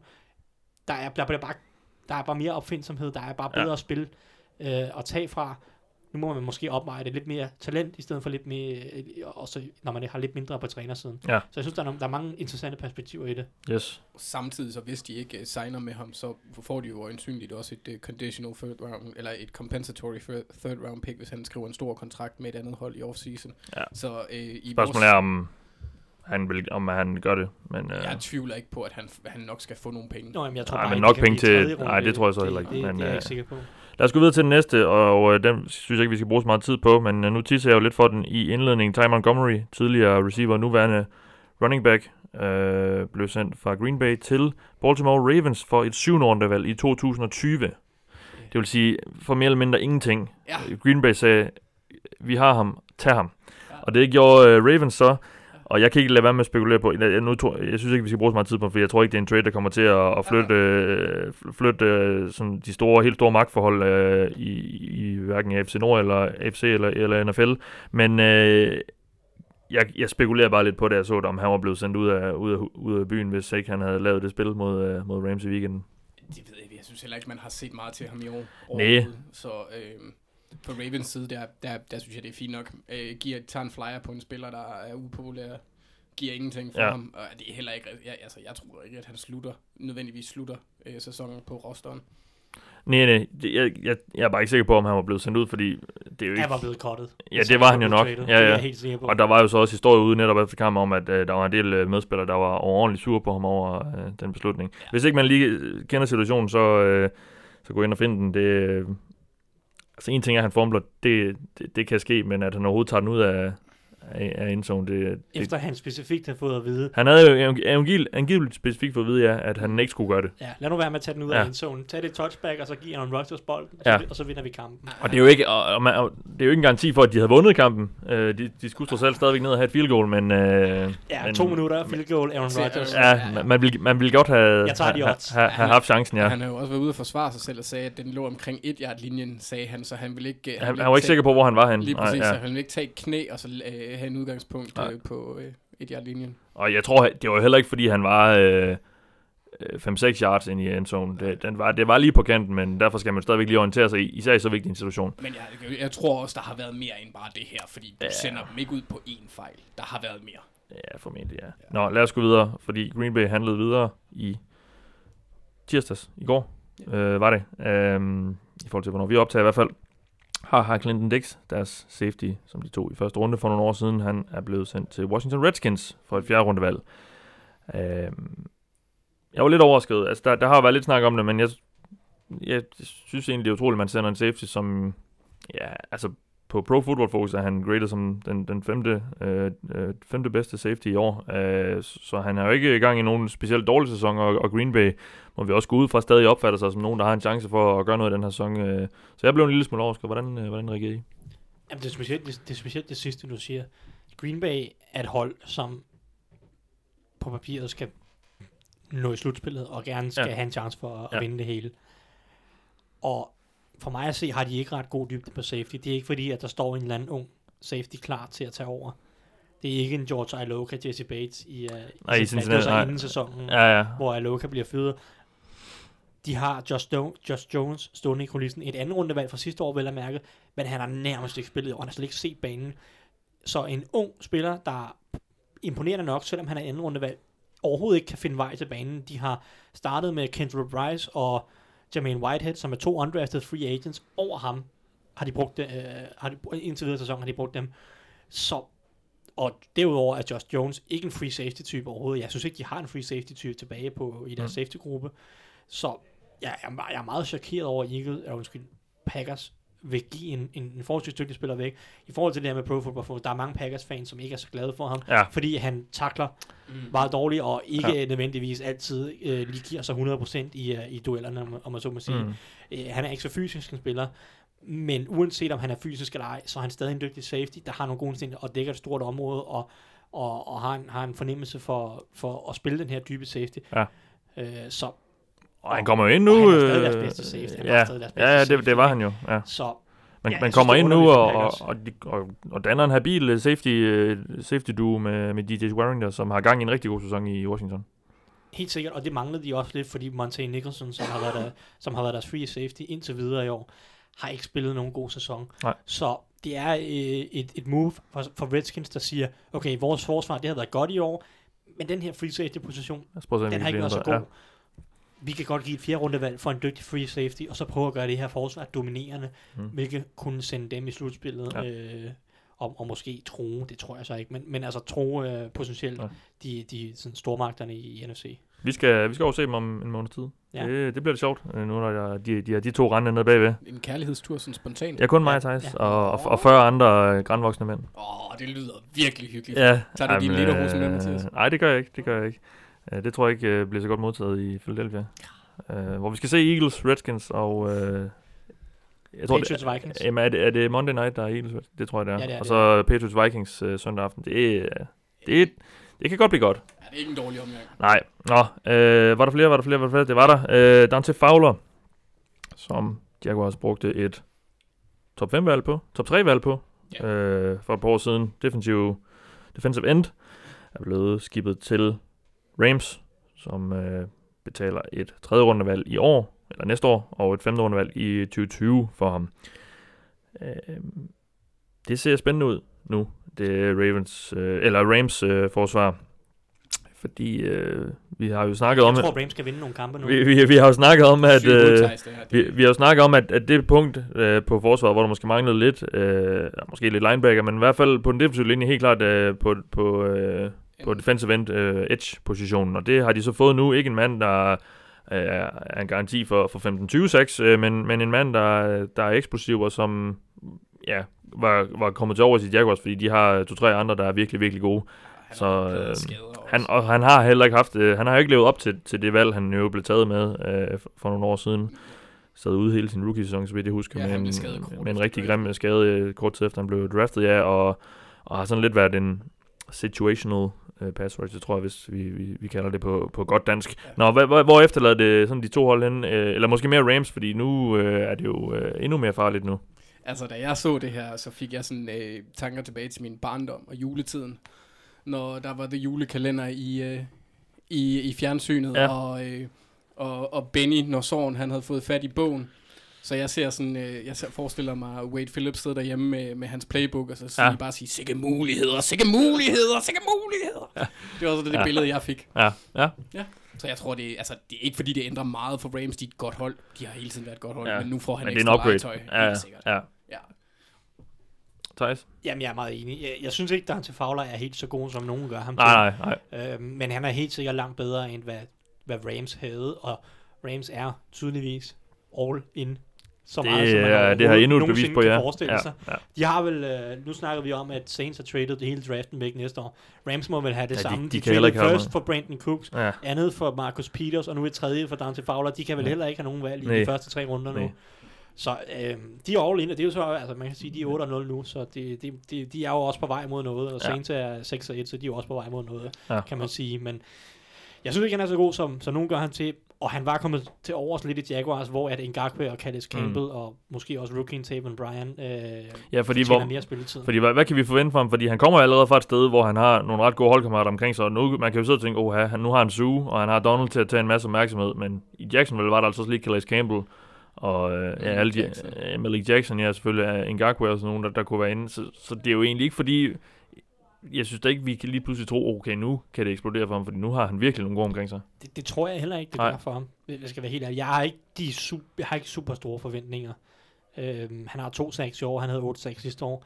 Jeg vil blive meget overrasket over, øh, hvis han får mere end 5 sacks resten af sæsonen. Ja. Øhm, men, men, men bare 5 sacks, lad os sige det, er stadig en upgrade over, hvad Rams havde. Mm. Og det er jo det, de kigger på i en eller anden grad. Og håbet er selvfølgelig, at nu, som Andersen så øh, fantastisk malerisk beskrev, det er, at nu kommer han i hænderne på øh, Wade Phillips, som jo er en, en super, super dygtig defensiv træner, Mm. og altid har været dygtig til at udvikle pass rusher, også, vi, da, også da han var i Broncos. Ja. Øhm, så det er jo så håbet, at, at han kan blive bedre og lære at blive sat i en rigtig position, og Wade Phillips kan bruge ham rigtig godt i, øh, i Rams. Så, Ja. men, jeg har ikke super store forventninger, og jeg synes, det er en rigtig god pris for Jaguars i, i sidste ende, ja. som med skaderne på den offensive linje og Blake Bortles på quarterback, ser ud til at øh, ponde på sæsonen, Ja. forståeligt nok. Så var de lige hentet, eller signet Landry Jones, den tidligere øh, Steelers backup også i, i Jaguars. Quarterback, ja. Ja, lidt fun fact her. Nu er Aaron Donald ikke længere den letteste mand på øh, den defensive linje hos Rams. Nej, Det var han før. Det Ja. undrede mig. Jamen, han er jo sådan lidt en øh, defensive end øh, hybrid-agtig type, de, defensive tackle-agtig. Sådan er lidt. ikke Du ved, menneske. du ved, sådan, du ved Nej. han er sådan lidt en defensive tackle, defensive end, linebacker, safety, Ja. yeah. cornerback hybrid, ikke? Du ved, ja. Ej, jeg, jeg, jeg, jeg, jeg vil ikke turde sætte ham i, sætte ham i opdækning. Jeg tror han stadig, han er bedre end Terrell Edmonds. Jeg vil, gerne, jeg vil Nå. gerne sætte ham på Gronk. Ja. Right here. It ain't going nowhere. Yeah, because I get picks, you ain't got none. I get picks, you got none. Lad os komme videre, fordi vi øh, laver jo det her program for at, at optage nogle kampe, der skal spilles øh, i weekenden. Og lad os begynde med det. Hvad for den et øh, matchup glæder du dig mest til at se, Anders? Jamen, altså, jeg, jeg, jeg glæder mig rigtig meget til at se øh, Adam Thielen, som har haft en vanvittig sæson i år. Øh, han bliver bare ved med at producere på historisk niveau, og det er godt nok imponerende. Altså, det er den... Undskyld, jeg skal lige hoste. han havde en, øh, den 8. kamp i streg, hvor han griber for 100 yards. Øh, det er mm. Første gang i historien. Øh, så det er... er Tangering, ikke? Jo, jeg tror også, det er jo, tangering så, ja. ja. Øh, og fortsætter han den steam, så opnår han uhyggeligt o- 148 receptions, øh, hvis han fortsætter det, han har lige Ja. nu. Øh, 1850 yards og 12 touchdowns, så det vil, øh, altså receptions vil slå Marvin Harrisons rekord, der var på 142 tilbage i 2002, ja, 143. Øh, og han vil blive kun den tredje receiver, der opnår over 1800 yards, så de andre to, det er jo Calvin Johnson og Julio Jones. I, øh, ja, øh, i, øh, hvad, hvad, hvad, 2011 og 2016 eller noget stil. thank you, noget den Han er på vej mod en god sæson. Lige præcis. Men på den anden side, så har vi en af ligaens mest undervurderede cornerbacks, der har siden sidste år spillet på et vanvittigt højt niveau. Øh, og det er Darius Slay. Øhm, Og det er Vikings, der møder Lions. Ja, lige præcis. Øhm, jeg glæder mig egentlig ikke så meget til kampen som sådan, fordi jeg er ret sikker på, at Vikings de kører dem over, eller i hvert fald vinder. Men, men det her matchup, det er, det, det er lækkert. Det er Ja. lækkert. Også afhængig af selvfølgelig... Øh, Thijs, jeg har snakket lidt om det, og Da- Darius Slay, han, han har en... Han følger lidt modstanderen i, i forhold til, hvordan de spiller, så det er ikke sikkert, at han kommer til at sidde på Thielen hele kampen. Mm. Øh, så det kan også godt være, at han kommer over for Dix, men det gør det jo stadigvæk sjovt. Øhm, ja, men i forhold til, øh, til Slay, så siden starten på sidste år, der har han opgivet en 50, eller en 60'er passer rating i hans retning. Og øh, han snitter så i år, snitter han 42,6 yards per kamp, altså tilladt, Mm. og har kun opgivet to touchdowns. Det må man sige at være, være rimelig, rimelig godkendt, så jeg glæder Ja. mig virkelig, se, virkelig meget til at se de to øh, ja. byde hinanden op til dans. Thijs, hvad har du øh, taget mere matchups, du glæder dig til? Jamen, øhm, jeg sad jo i sidste uge og ville, vil gerne have snakket en lille smule om Detroit Lions og Seattle Seahawks. For jeg synes, det var en spændende kamp, og, og vinderen af den kamp var nok et hold, som man kunne forvente en lille smule af i forhold til at kæmpe mere med slutspilsblæt. Det vandt jo så med, at Seahawks vandt den kamp ganske overbevisende. Øhm, og jeg synes, det er interessant med det her Seahawks hold, fordi egentlig så offensivt, deres forsvar er, er, er godt, ret solidt, habilt. Det har vi også snakket om et par gange. Det er, det er imponerende godt i forhold til, hvor mange spillere de mistede. Men deres offensiv er, er sjov, fordi reelt set er deres filosofi og deres sådan, strategi fundamentalt øh, forkert. Ja. Reelt set. Det er bygget De- på løb. De er bygget på løb, og ikke kun på løb. De, de er bygget på at, at, at løbe nærmest blindt, uanset situationen. Ja. De, øh, de løber bolden, øh, det er dumt meget på, på anden down og lang, eller hvad man skal sige. Hvor oddsene for at komme ind i en favorabel tredje down situation er generelt små. Men det fungerer for dem, mest af alt fordi Ross Wilson er genial. eller er en virkelig, virkelig dygtig quarterback. Øhm, som i hvert fald her i weekenden spiller en helt blændende kamp, hvor han nærmest er fejlfri. Altså, Wilson har kun kastet den 61 gange over de sidste tre kampe. Altså et snit på cirka 20. Men han har fået sindssygt meget ud af det. Han snitter, øh, hvad hedder det, omkring 11 yards per kast over de tre kampe. Så på en eller anden måde, så har det her angreb, hvor at, øh, som basically bare er løb, løb, øh, tredje down og lang, og så Russell Wilson, der skal gøre noget. Det har fungeret for dem på en eller anden måde de første, eller de sidste tre kampe, hvor, hvor de har vundet. Øhm, jeg glæder mig til at se, om, om de kan gøre det igen mod Chargers, som hvor man må forvente kan sætte point på tavlen i en Ja. eller anden forstand Ja. med Philip Rivers. Og så også lidt fordi, det kunne faktisk godt virke mod Chargers, fordi Chargers har ikke noget ret godt løbeforsvar. Det har de stadigvæk ikke til, og det har de ikke haft de sidste par år. Så på en eller anden måde, selvom at det er, det er idiotisk lidt at sidde og se på, så kunne det godt fungere mod et, af- et af NFL's bedste hold, som, som Chargers. Fordi vi så også i London, synes jeg, hvordan at Titans kørte nogle lange angrebsserier ofte, fordi de i hvert fald i anden halvleg kunne løbe bolden ret meget. Dion Lewis, han løb for, for en hel del yards i anden halvleg, fik rigtig, rigtig mange yards også i kastespillet, og generelt bare løb Chargers lidt over. De havde, de havde svært ved at stoppe ham. Og jeg kunne godt se Chargers have de samme problemer mod den her Seahawks angreb, som spiller utrolig fysisk, og, og, og det virker som om, det er bare den filosofi, de kører. De ved godt, eller jeg ved ikke, om de ved, at, at det er øh, en, en, en halvtosset filosofi, men det fungerer meget godt for dem. De spiller fysisk, og, og de kan vinde kampe, specielt mod hold, der ikke har noget godt løbeforsvar. Jeg skal så sige, at de tre kampe, som, nu skal de har ikke vundet de sidste tre, for de tabte til Rams, men de tre kampe her på det seneste, de har mødt Raiders, skraldehold, som ikke kan stoppe løbet. Rams, som ikke har et godt løbeforsvar, ikke har haft så godt løbeforsvar indtil videre, men hvor det ikke rigtig har betydet så meget, fordi de scorer så mange point på angrebet, at modstanderne også skal ud og kaste meget. Mm. på en eller anden måde. Og så Lions, som heller ikke kan stoppe løbet, selvom de har fået Damon Harrison. Så nu møder de Chargers, som heller ikke kan stoppe løbet, så på en eller anden måde kan det her godt fungere, og jeg glæder mig til at se, om det kan blive ved med at fungere, og hvor langt det ligesom kan bære dem. Fordi der er ikke nogen chance i min verden for, at de kan gøre noget som helst i slutspillet Mm. med den her filosofi. Altså medmindre de er villige til at ændre filosofien mod hold, der kan stoppe løbet, og mod hold, hvor de skal ud og score mange point. Men lige præcis i nogle af de her kampe, og mod Chargers, der kan de godt fungere. Mads Gøtler spørger os på Twitter, hvad vores syn er på Seahawks, og så fortsætter han som fan, er jeg lidt og rystet over, hvor godt øh, den offensive linje står. Wilson får tid og spiller til UG mod Lions. Løbet fungerer, og der er efterhånden også en godt besat receiver tight end korps. Slutligt synes øh, Legion Boom at være fortrængt i forhold til det nuværende forsvarsniveau. Hvad synes vi om dem?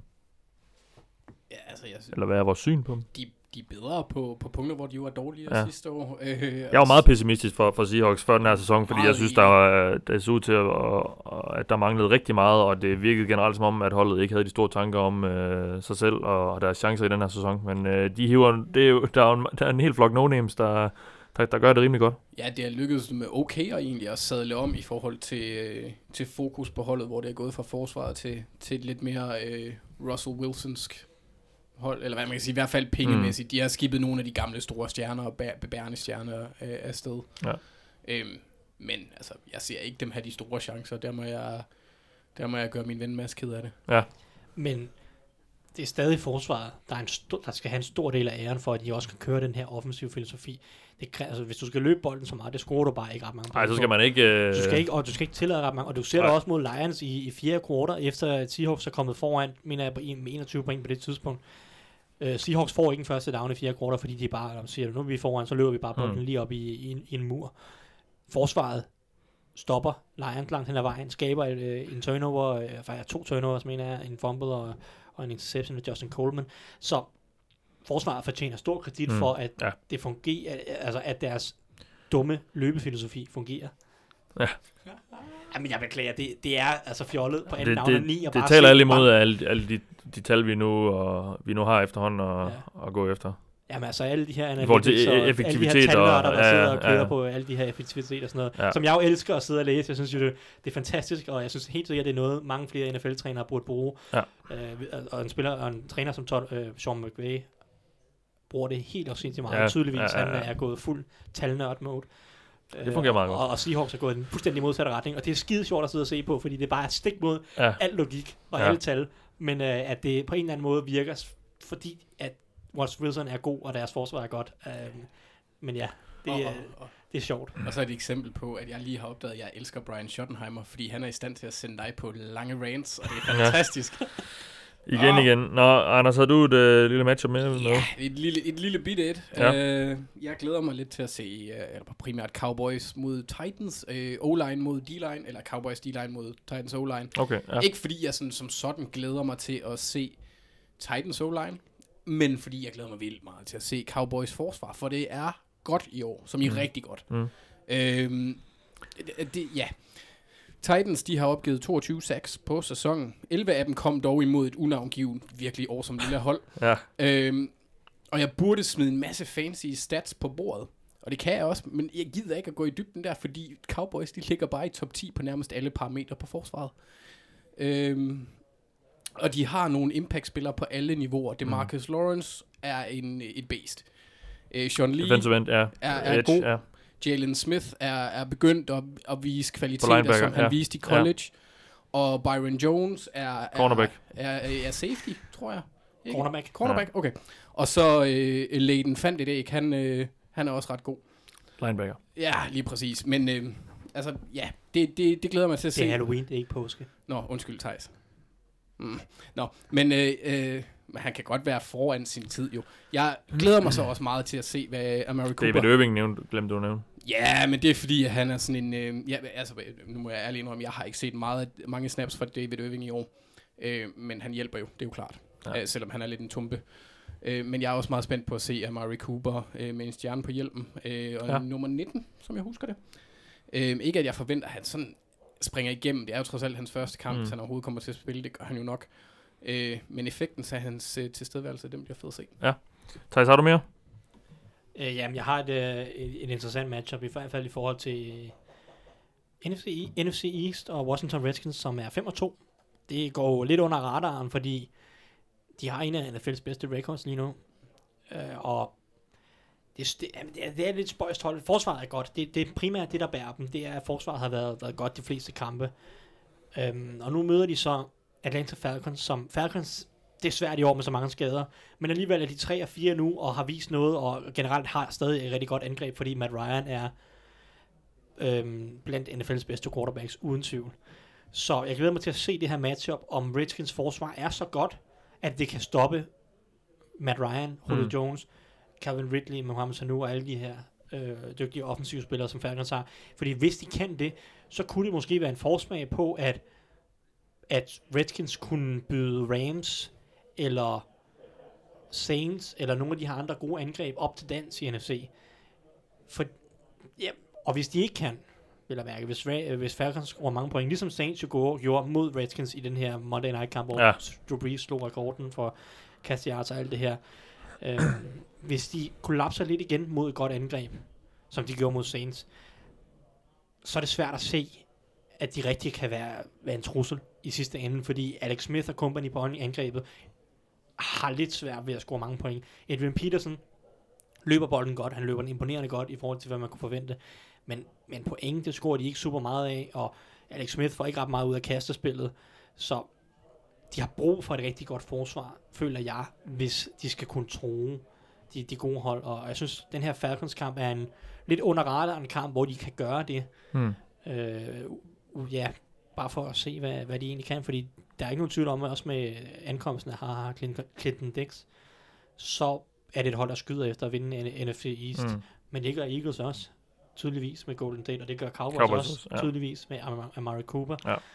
Øhm, og så glemmer vi bare det sidste hold i divisionen, men... men De virker ikke som, de prøver at vinde den. Nej, Det kunne være sjovt, hvis de traded sig til Blake Bortles. Det Undskyld, jeg er blevet ramt lidt af sygdom og træt. Eller meget grimt, ja. Men altså, der er en kæftig kamp om, om NFC East, og, og jeg synes, Redskins kan give et stort svar på, hvor godt deres forsvar mm. egentlig kan være øh, mod, i den her uge mod Falcons, som er en, en svær offensiv modstander. Ja. Vi glemte at tage vores øh, Hjalte-check tidligere. Hjalte Broholt og Arkansas tabte i weekenden til Vanderbilt 31-45. Thijs, hvordan gjorde øh, Hjalte Broholt det? Han gjorde det, han gjorde det egentlig okay. Øhm, han, han startede ikke så godt. Jeg synes ikke, at det var noget imponerende første kvartal. Han tog et par dårlige vinkler til et par, til et par blokeringer. Men han spillede sig så ind i kampen og blev bedre og bedre. Og overordnet set, selvom han har en 2-3 øh, misser stadigvæk i pass protection, så var det nok hans bedste kamp i, øh, i forhold til at passe, øh, altså blokere, øh, kaste, blokere, forsvare, besvare, forsvare quarterbacken, beskytte quarterbacken. Øhm, så på, den, på det punkt var det en, en, en ganske god kamp. Og han havde også et par, par rigtig gode løbeblokeringer, og så måske også, øh, jamen, jeg synes egentlig, at han havde lige så mange misser, ikke at det var mange, men han havde et par misser, ligesom han også har i de andre kampe, men måske var de gode spil en lille smule bedre, i hvert fald når vi kommer Mm. forbi første kvartal. Øh, og, og det er nok det, som betyder, at han jo er Pro Football Focus kom på ugens SEC-hold, det vil sige ugens hold i hans konference. Ja. Øhm, for første gang i den her, den her sæson.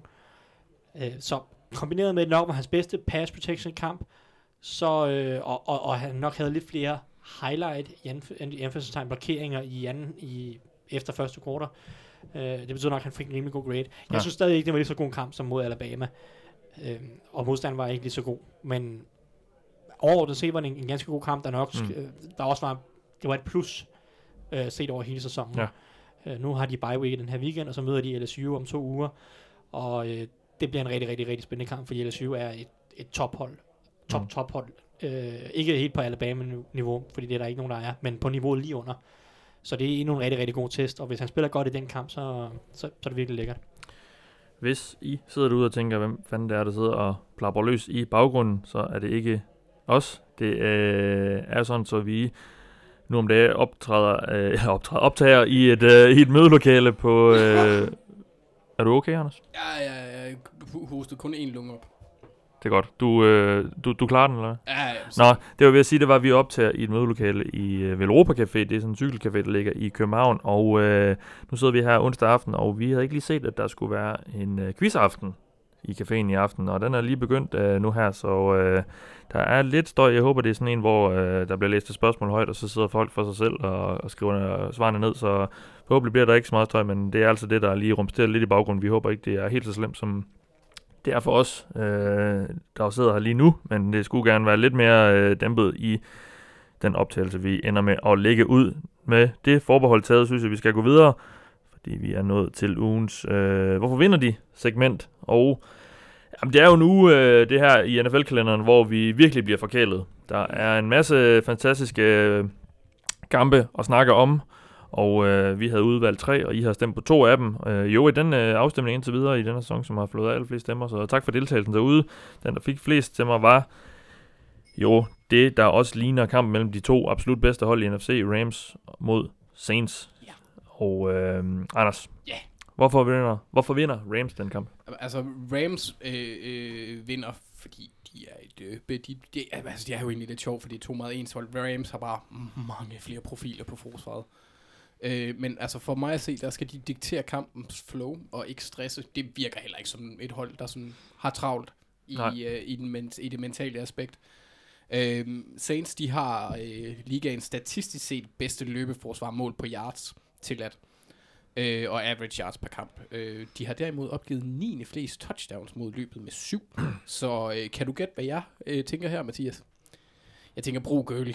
Ja. Brug ham. Brug ham på alle ledere kanter. Ja.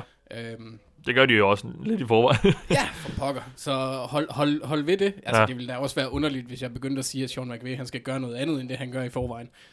Øh, men samtidig også, også lige øh, en, en lækker, de, delikat lille detalje, han lavede her i, i weekendens kamp, hvor han, øh, han smider sig for, Jeg tror, Gurley, ja. ja, for at trække ja. tiden lavere. ja, efter den her Ty Montgomery fumble, der, der ja. Ja. havde han muligheden for at lave touchdown med, ja, hvad var det, 40-50 sekunder tilbage eller et eller andet, Mm. men vælger så at smide sig på 2-3 linjen, så de kan, så de kan klokke tiden ud. han, havde ikke fået fart nok på, som øh, Ahmad Bradshaw havde øh, i Super Bowl mod Patriots. Ja, præcis, præcis. Ja, Ja, det er øh, godt flashback der. Ja, Ja, og så øh, Breeze øh, på den anden side, han har ikke lavet ret mange turnovers i år. Øh, men jeg, øh, ja, altså, for, for, for pokker, samtidig er det også det hold, der har opgivet færre sex. De er jo, altså... Ja, Rams. Øh, nej, Saints Nå, sent, ja. på offense. Øh, men, ja, nej, ved du hvad, jeg kom for hurtigt der. I de sidste to kampe, der har de mødt Vikings og, og, og Ravens. Øh, To hold med en rimelig Ja, god sent så. Ja, lige præcis. Ja. Ja. En rimelig god defensiv linje. I, i de kampe der har, har øh, opgav de et sack til øh, T. Sissel, eller til Roll Sox fra, fra Ravens. Det er ret imponerende, synes jeg. Men i de kampe spillede de imod mennesker. Det gør de ikke på søndag. Eller i weekenden. Jeg er ikke helt sikker på, når de Der er i hvert fald et monster. Der er øh, Thijs' favoritrumvæsen. Øh, Aaron Donald, der over de sidste fem kampe snitter to sacks per kamp. Mm, det er godt. Det er pænt godt. Ja. Øh, og jeg glæder mig virkelig til at se matchuppet i, i The Trenches, netop fordi Saints har en god linje, fordi Rams har sådan en lækker defensiv linje. Øh, men der, hvor at jeg egentlig tror, de har den største fordel, det er på wide receiver-positionen. Øh, fordi, øh, ja, altså godt nok er, er, er Cobb, han er tvivlsom stadigvæk. Cooper Cup, ja. Ja. Men uh, Woods, Cooks og så, så Reynolds mod uh, Marshawn Lattimore, uh, Ken Crawley og højst sandsynligt Eli Apple, der spillede uh, 70 snaps her i weekenden. PJ Williams også. Ja, ja, ja. Ham har Ugens, ugens også- spiller, ugens øh, defensive spiller i NFC, jo. Ja, Det er jeg ret sikker på, at Tyson har en mening om. Lad os ikke. Behøver ikke at høre. Den, den kan man gå på, på Twitter for, for at se. Ja.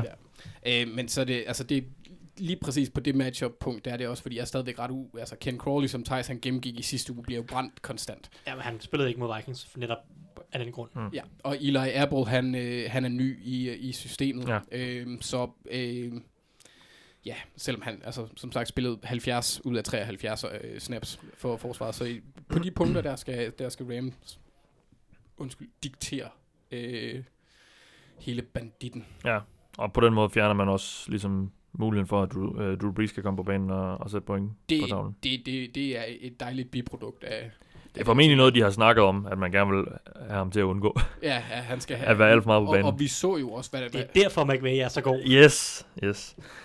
Er du færdig med dit? Uh, Ja, ved du hvad, det, det, ja, jeg har kun vrøvl tilbage, så det er Ja. fint. Jamen, øh, Thijs, du har fået ansvaret for at øh, forklare os alle sammen om, hvorfor Saints vinder.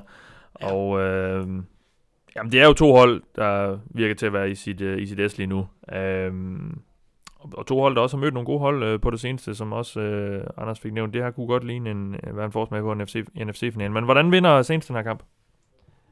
Jamen, det gør de primært øh, læs slash hør udelukkende på angrebet. Ja.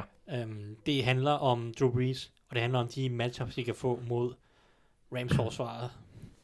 Øh, nu har Anders allerede nævnt, hvor, hvor god en offensiv linje Saints har. For mig er det været den bedste offensiv linje i NFL indtil videre i sæsonen. Rams kunne måske, Rams offensiv linje kunne måske udfordre den lidt. Men den er super, super god, så jeg synes, der er gode forudsætninger for, at Aaron Donald og company ikke kommer ind og overtager kampen. Og så når det sker, så skal de udnytte, at Rams største svaghed de sidste 2-3-4 kampe har været deres cornerbacks, synes jeg. Efter at Akib Talib er blevet skadet, har Marcus Peters og Troy Hill på skift haft forfærdelige kampe nærmest. Ja. Mod Denver for et par uger siden, Troy Hill tillader 180 øh, yards for tre eller fire uger siden. Øh, Marcus Peters tillader tre touchdowns mod Seahawks. Og han så også lost ud i flere momenter mod Packers. Det var lige præcis den, jeg ville Ja. komme til. Han tillader 150 yards i weekenden. Ja. mod Packers. Øh, så, og Troy Hill tillader 80-90 stykker. Så der er nogle rigtig favorable matchups på ydersiden. Ja. Og jeg kan simpelthen ikke forestille mig, hvordan Drew Brees og Michael Thomas ikke ville kunne udnytte det. Og for den sags skyld, at Traquan Smith kunne være et, et sneaky navn, som godt kunne få ja. En god kamp, fordi han er den dybe trussel. Og netop en, en dyb trussel, synes jeg, vi så mod Packers kun få succes. Det var til Adams har et par lange cast, uh, catches. Ja. Marcus øh, Valdes Scantlin har et langt touchdown, hvor han også fuldstændig toaster uh, Marcus Peters. Så det er vejen for Rams, det er at udnytte de her matchups på ydersiden, og forhåbentlig håbe, at Saints vil sagtens. ja, Saints vej til, til sejr er at udnytte de her matchups, de kan få på ydersiden, og så holde uh, Aaron Donald bare sådan nogenlunde i skak og begrænse hans gode spil til 80% ja. eller noget stil. Ja. Øhm, Ja. så, og så, så selvfølgelig, at hvis vi kigger på deres forsvar, så er det eneste, jeg vil sige, det er, at det skal overpræstere over hele linjen. Fordi de har, Saints, ja, øh, ja, ja, Saints ja. forsvar, de, jeg kan ikke finde et eneste sted på forsvaret, hvor de har en fordel mod Rams' angreb, så det skal bare være en overpræstation på alle parametre, mm. Hvis de skal gøre noget der. Så derfor Men- der, er- det er bare Drew Brees, der skal kunne, Man holder Vikings til, til være- 20 point. ja, og det var også, ja, Vikings angreb er ikke på samme niveau Der var det der Rams. pick 6, vi så. Øh, Der var en, Ja. der, der var en, ja, der var en pick 6, og, og der var en, en dum Adam Thielen fumble, som kostede, ikke? ja. Så ja, jeg stoler stadig ikke på det her Saints forsvar, selvom det måske er blevet bedre med Eli Apple, og nu har han også fået en uge mere, så videre, så videre. Men PJ Williams, som blev ugens spiller, han tillod stadig for 150 yards, og bare Men var så ham, der lavede det her pick 6. Ja. Så. men Ja. det var jo så en foræring på Ja, en misforståelse, ja, ja, så det er jo ikke rigtigt et spil, han lavede. Men altså, det er, jeg, jeg stoler ikke på det her Saints forsvar mod Rams, så det er Drew Brees, der skal gå, der, han skal simpelthen bare score flere point end Jared Goff, medmindre at forsvaret overpræsterer fuldstændig. Mm. Thomas Køster Madsen har skrevet til os angående den her kamp på Twitter, spørger han os blandt andet, hvor meget det betyder, at kampen spilles i New Orleans. Og nu ved jeg godt, at de ikke øh, nødvendigvis er, går rigtig meget op i det, men øh, Saints er jo bare et andet hold på hjemmebane. Nå, fordel. eller i hvert fald et andet hold på udebane, øh, og er rigtig gode på hjemmebane. Så at, at have øh, hjemmebanefordelen, der tror jeg bestemt ikke gør deres chance for at vinde øh, mindre. Jeg tror så ikke, at man, man kan jo ikke på den måde sætte en direkte streg mellem at spille på hjemmebane og, og, muligheden for at vinde, men, men de er trygge der, og de kender omgivelserne, og, og ja, Drew Brees er bare fantastisk i en dome, hvor han så også heldigvis for ham selv spiller ofte. Nu tror jeg ikke, nu ved jeg ikke, hvor meget forskel der vil være på, i forhold til hvis de har spillet i LA. Nej, det er det. Altså, Rams Øh, fordi der er, trods alt godt, der er trods alt godt vejr, og, og, og vi så jo i sidste uge, hvordan det stod, øh, slet ikke var en hjemmebane, en hjemmebane øh, mod, mod Packers, ja. hvor, som jo nærmest øh, var i overtal, virkelig som om på, på tilskuerpladsen, i hvert fald sådan rent øh, lydmæssigt. Øh, så, men jeg, jeg tror godt, det, det kan måske give en, en, lille, en lille fordel til, Altså, altså, til New Orleans. statistisk, statistisk set, så vinder NFL-håndene flere kampe på hjemmebane. Ja, ja, ja. Og det er da uden tvivl en fordel øh, i forhold til at skulle stoppe det her Rams ja. angreb, som, som har mange motions og audibles og forskellige ting, der skal kommunikeres rundt Mm. øh, fra McVay til Goff og så videre. Så det er da uden, uden tvivl en fordel. Han spørger blandt andet også, hvordan de to hold skal angribe hinanden, og om Saints' forsvar kan stoppe Rams' angreb, men det synes jeg efterhånden, vi har snakket lidt om. Der er også en anden lækker en kamp i denne uge. Packers møder Patriots. Er du... Ja. Og øh, Anders? Ja. Packers? Ja. Hvorfor vinder de? Altså, de, øh, de vinder, fordi de har øh, lidt flere playmakers på, øh, på forsvaret, end Patriots har. Hvis man skal sige det kort og godt. Okay, Fordi, ja. øh, altså, man kan jo starte med, med det, jeg, det er vel mit fokus, det er den unge defensiv garde, som jeg mener skal steppe lidt op. Altså, de, der, Green Bay har ikke forsat mange turnovers i år, selvom de har nogle rimelig øh, klistrede hænder, øh, de to øh, øh, valg i, i første runde og anden runde med Josh Jackson og øh, Jerry Alexander. Thank you. Lige præcis. Øhm, og så Oren Burks også, som så er linebacker. Han skal også have en god dag for at dæmme op for Brady, Gronk og, mm. og Edelman. Øhm, og skabe turnovers, det, det er faktisk det vigtigste. Jeg ved godt, det er en kliché, men i, i kampe, hvor at der er to af historiens absolut mest talentfulde og bedste quarterbacks, så ved man godt, at det er små ting, der kommer til at skifte. Eller oftest er det små ting. I hvert fald Ja. med de her holds sammensætning, for de minder egentlig ret meget om hinanden. Øhm, så altså, jeg tror lidt, det bliver et, et, et shootout, og så er jeg ret sikker på, at Aaron Rodgers, han skal nok producere. Det plejer han at gøre. Men, øh, og det skal Devante Adams, han skal nok også få sit. Så jeg ligger min lid igen. Sat sig ungt på Ja. øh, Valdez Scantling og min yndlingsspiller Equanimous St. Brown. Fordi at, Ja. øh, det er... Det er ikke meget, vi har set til ham. Nej, han, han er begyndt at, han har haft et par catches her på det seneste, ja. Men det er selvfølgelig Marquez Valdez Scantling, der har været den, øh, den Den fremmeste af de her rookie. Ja, ja lige præcis. Ja. Øh, jeg må sige, deres, øh, de to i hvert fald tre receivers sammen. De to højst, tror jeg, var Jamon Moore. Han har et catch for 10 yards. Ja. Så ja. Ikke Men- meget, ud af ham. Nej, men Nej. begge, begge de her to øh, rookies, de har været involveret i angrebet på det seneste. Mm. Primært Val, Valdez Scantling. Øhm, men St. Brown, han giver et matchup-problem af karat for dem. Så jeg tror, kunne også godt forestille mig, at han vil blive sat i spil. Fordi han er jo trods alt 1,96 høj. Mm. Det er der ikke mange quarterbacks, der kan, der kan, der kan arbejde med. Nej. Og så er til sidst er det vigtigt, at Green Bay de holder styr på uh, James White. Og uh, uh, resten af de der... Patriots running back, ja, som der bliver kastet ustyrligt meget til. Lige præcis. Ja. Og, og der har Packers faktisk øh, ikke opgivet super mange yards i per kamp i år. Det ligger omkring 30-33 stykker i, i ish. Til Øh, running back. Ja. Ja. Øh, dog i forhold til... I kastespillet, eller hvad? Ja. Ja. Men, men i forhold til effektivitet, der er de sådan et middelmodigt hold. Men øh, i forhold til opgivende yards, der er de bedre i forhold til kast til running backs. Okay. Øhm, så ja, der, der skal de, øh, der, og det har de altså, haft succes med. De, Gurley, han greb vist for 80 yards ish, så ham har de haft svært ved, og den næste, det var øh, Cook, der greb for 53 yards. Så det er de to højeste øh, giver. Det er jo... Øh, Brandon Cooks. Nej, øh, Nå, Dalvin, Jer- Dalvin Cook. Nå, Dalvin Cook, ja, ja, ja. Ja, Øhm, ja. Og så øh, hvis, hvis Michel han er klar, Sony Michel, hvilket er tvivlsomt, øh, så bliver det også spændende at se, hvordan løbeforsvaret klarer sig. Men Mm. øh, jeg tror, det bliver, det bliver de unge, unge heste, der skal, der er unge bukke, der skal ud og, og løbe hurtigt. Øh, Jeg tror på, at Aaron Rodgers, han skal nok få sit. Thijs. Patriots vinder. Ja. Hvorfor? Jamen, øhm, det, er der, det er der flere grunde til, selvfølgelig. Hjemme på Foxborough i primetime, det, det, det plejer at gå meget det, det hjælper, hjælper altid. Ja. Ej, men øhm, overordnet set, selvom at, Packers forsvar leverede en, en habil kamp mod Rams, og havde Mm. flere, flere gode spil fra blandt andet Jay Alexander, som spiller en stor kamp. Blake Martinez også, ham, ham lagde jeg mærke til, uh, linebacker. Helt, helt sikkert Ja. også en dygtig spiller, Ja. synes jeg. Men overordnet set er det her Packers forsvar stadig ganske middelmodigt til under middel i nærmest alle kategorier, både mod løbet og kastet. Så for mig at se, så, så, så føler jeg, at Brady kommer ikke til at have svært ved at sætte point på tavlen. Også fordi, at i forhold til det Packers forsvar, jeg føler, at deres største styrke er indvendigt på den defensive linje, hvor Mike Daniels og ikke mindst Kenny Clark huserer. Ja. Også, også lidt Dean Lowry, som er kommet ind efter Mohamed Wilkerson spiller. De har to meget dygtige deroppe. Ja. De har to meget, meget dygtige. Øh, specielt Kenny Clark er en spiller, som er meget, meget overset lige nu. Man er en virkelig, mm. virkelig dygtig spiller. Øhm, men jeg føler, at Patriots er rigtig, rigtig godt i stand til at håndtere de tre. Fordi jeg synes, Patriots styrke på den offensive linje ligger indvendigt. Lige, altså lige sådan med Joe Tooney, øhm, David Andrews og Shaq, Ja. Tom, øh, Shaq Mason. Ja. Det er en rigtig, rigtig god indvendig trio at have. Og jeg føler, at de sagtens kan stikke Packers indvendig defensive linje. Og så ved jeg ikke helt, hvor presset skal komme fra på Packers. Og for mig er den vigtigste måde at stoppe Brady på, det er at få noget pres på ham. Mm. Jeg synes, det er der, vi ser Brady være, have problemer. Ja.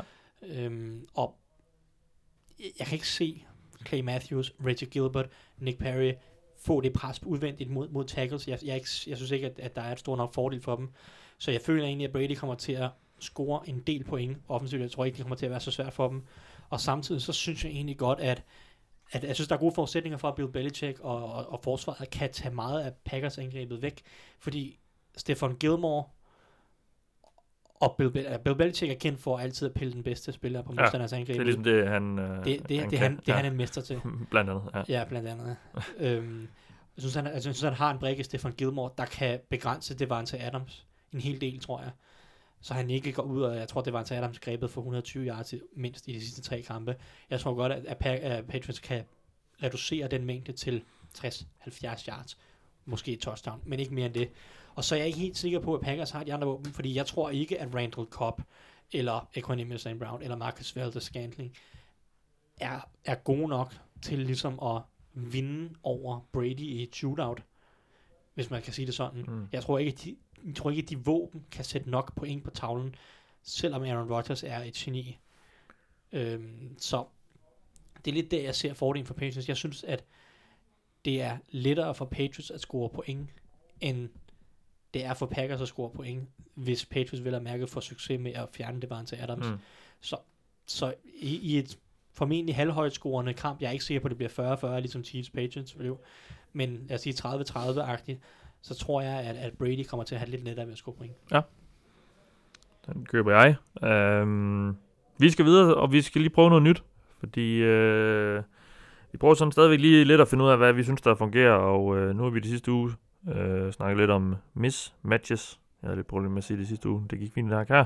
Men i den her uge har jeg bedt jer to om at, øh, at fortælle mig lidt om, hvad I gerne vil have svar på i den kommende runde. Og øh, det er jo sådan lidt et, et håb om, at vi øh, så kan blive klogere på et eller andet, i hvert fald når vi er på den anden side af det. Men øh, Anders, hvad, hvad vil du gerne have svar på i weekenden? Jeg vil gerne have svar på, om Ravens sæson, de, den er slut. Ja. Øhm, for Du er også Ravens-fan jo, så det giver dig meget god mening. Ja, altså, jeg, altså, jeg bare generelt naturligt. De møder. Steelers i, i, et, øh, i et opgør, der vi helt sikkert også kunne øh, have taget med i... Vi, vi ville have gjort det, hvis det var sådan, der ikke fandtes så mange øh, dumme Patriots-fans. Det er jeg ret sikker på. Jeg tror også, der er ret mange Packers-fans. Jamen, de er også dumme. De forstår tror, ikke, at det jeg- her det er ligaens største rivalry. Jeg er lige ved at tro, det er de hold, øh, der er flest øh, fans af i, i Danmark. Jamen, vi kan også godt lide ost. Og patrioter, åbenbart.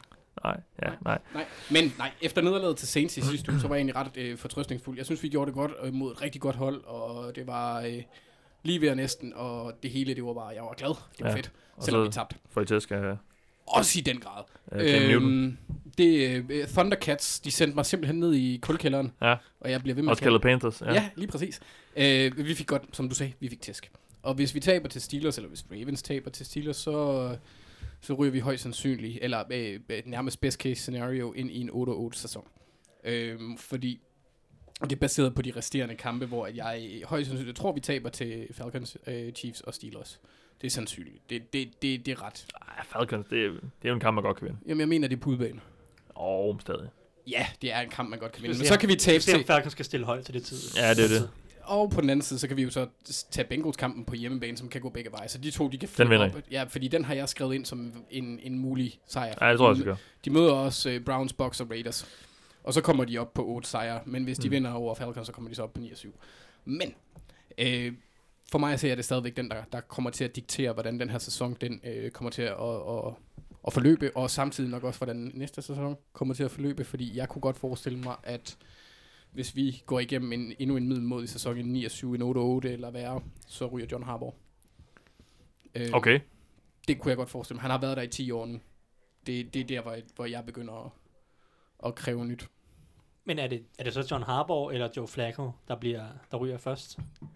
Oh. Fordi jeg tror stadig, at Flacco han ryger før. Det tror jeg også. Jeg, altså, jeg vil helt sikkert sige, at Flacco, han har en, en, en, han ryger før John Harbaugh. John Harbaugh er jo trods alt øh, lidt en, en, en, en Ravens-legende, det er han jo. Øh, Jeg synes stadig, at John Harbaugh er en god træner. han er en fantastisk træner, men nogle gange så er det jo også, som det er med mange sportsgrene, du har brug for lidt nyt blod en gang imellem. Ja, det er blod Lamar Jackson. Ah, vi skal, vi skal, også, vi skal, vi skal også snart have fat i en træner, der også kan ansætte mm, andre gode offensive coaches end Gary Kubiak. Det kunne jeg godt tænke men, mig. men ja, ja. Ja, men øh, det er jo også bare, det er min pessimistiske worst case scenario. Jeg, kunne, jeg finder det ikke usandsynligt. Men jeg, det glæder jeg, jeg, mig jeg, til. håber, jeg håber, du har helt ret i, at John Harbaugh han ryger. Det vil jeg som Steelers-fan sætte rigtig Ja, ja, stor fordi han, han, han, han, han har været en fantastisk dejlig coach. Øh, men altså, vi har jo også fyret øh, Brian Billick. Jeg tror, det var efter en, det var også efter en voldsom sæson, mener jeg.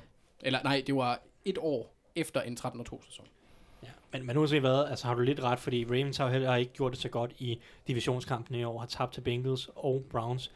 Så, ja. Ja. så hvis de taber til Steelers, så kommer de ikke nok, men de kommer to og en halv kamp efter Steelers. Så er de 1 og 3 i divisionen, og i en eventuel tiebreak med Bengals om Ja. et wildcard eller, eller noget andet, så vil deres divisional record potentielt give problemer Mhm. I, i det. Også bare fordi Mm. mm. det er en AFC-kamp, og i forhold til wildcards, og jeg ved ikke hvad, og så videre. Det er, en- det er en skidt kamp at tabe i forhold til mange af de her tiebreakers og scenarier, som de kan komme ud i. Så jeg giver dig ret i, Ravens, de, det er tæt på en must-win-kamp, efter de fik høvl af, af Panthers. Altså, nu er øh, øh, Steelers kamp er altid øh, must-win-kamp i mine øjne, men det her det er en ekstra must-win-kamp.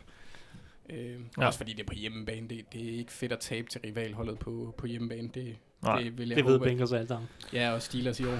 Ja. Nå, Thijs, hvad vil du øh, gerne have svar på? Det er lidt i samme, øh, lidt, lidt i forlængelse af det her. Fordi egentlig så, først så var jeg sådan, jeg vil gerne have svar på, om, om Patriots forsvar kan stoppe et godt angreb. Øh, det må vi så snakke om i næste uge, hvis det er, fordi det, jeg synes ikke, de har gjort det endnu, øh, mod de få gode angreb, de har mødt. Men i AFC, så jo, der er flere gode hold i år, end der var sidste år.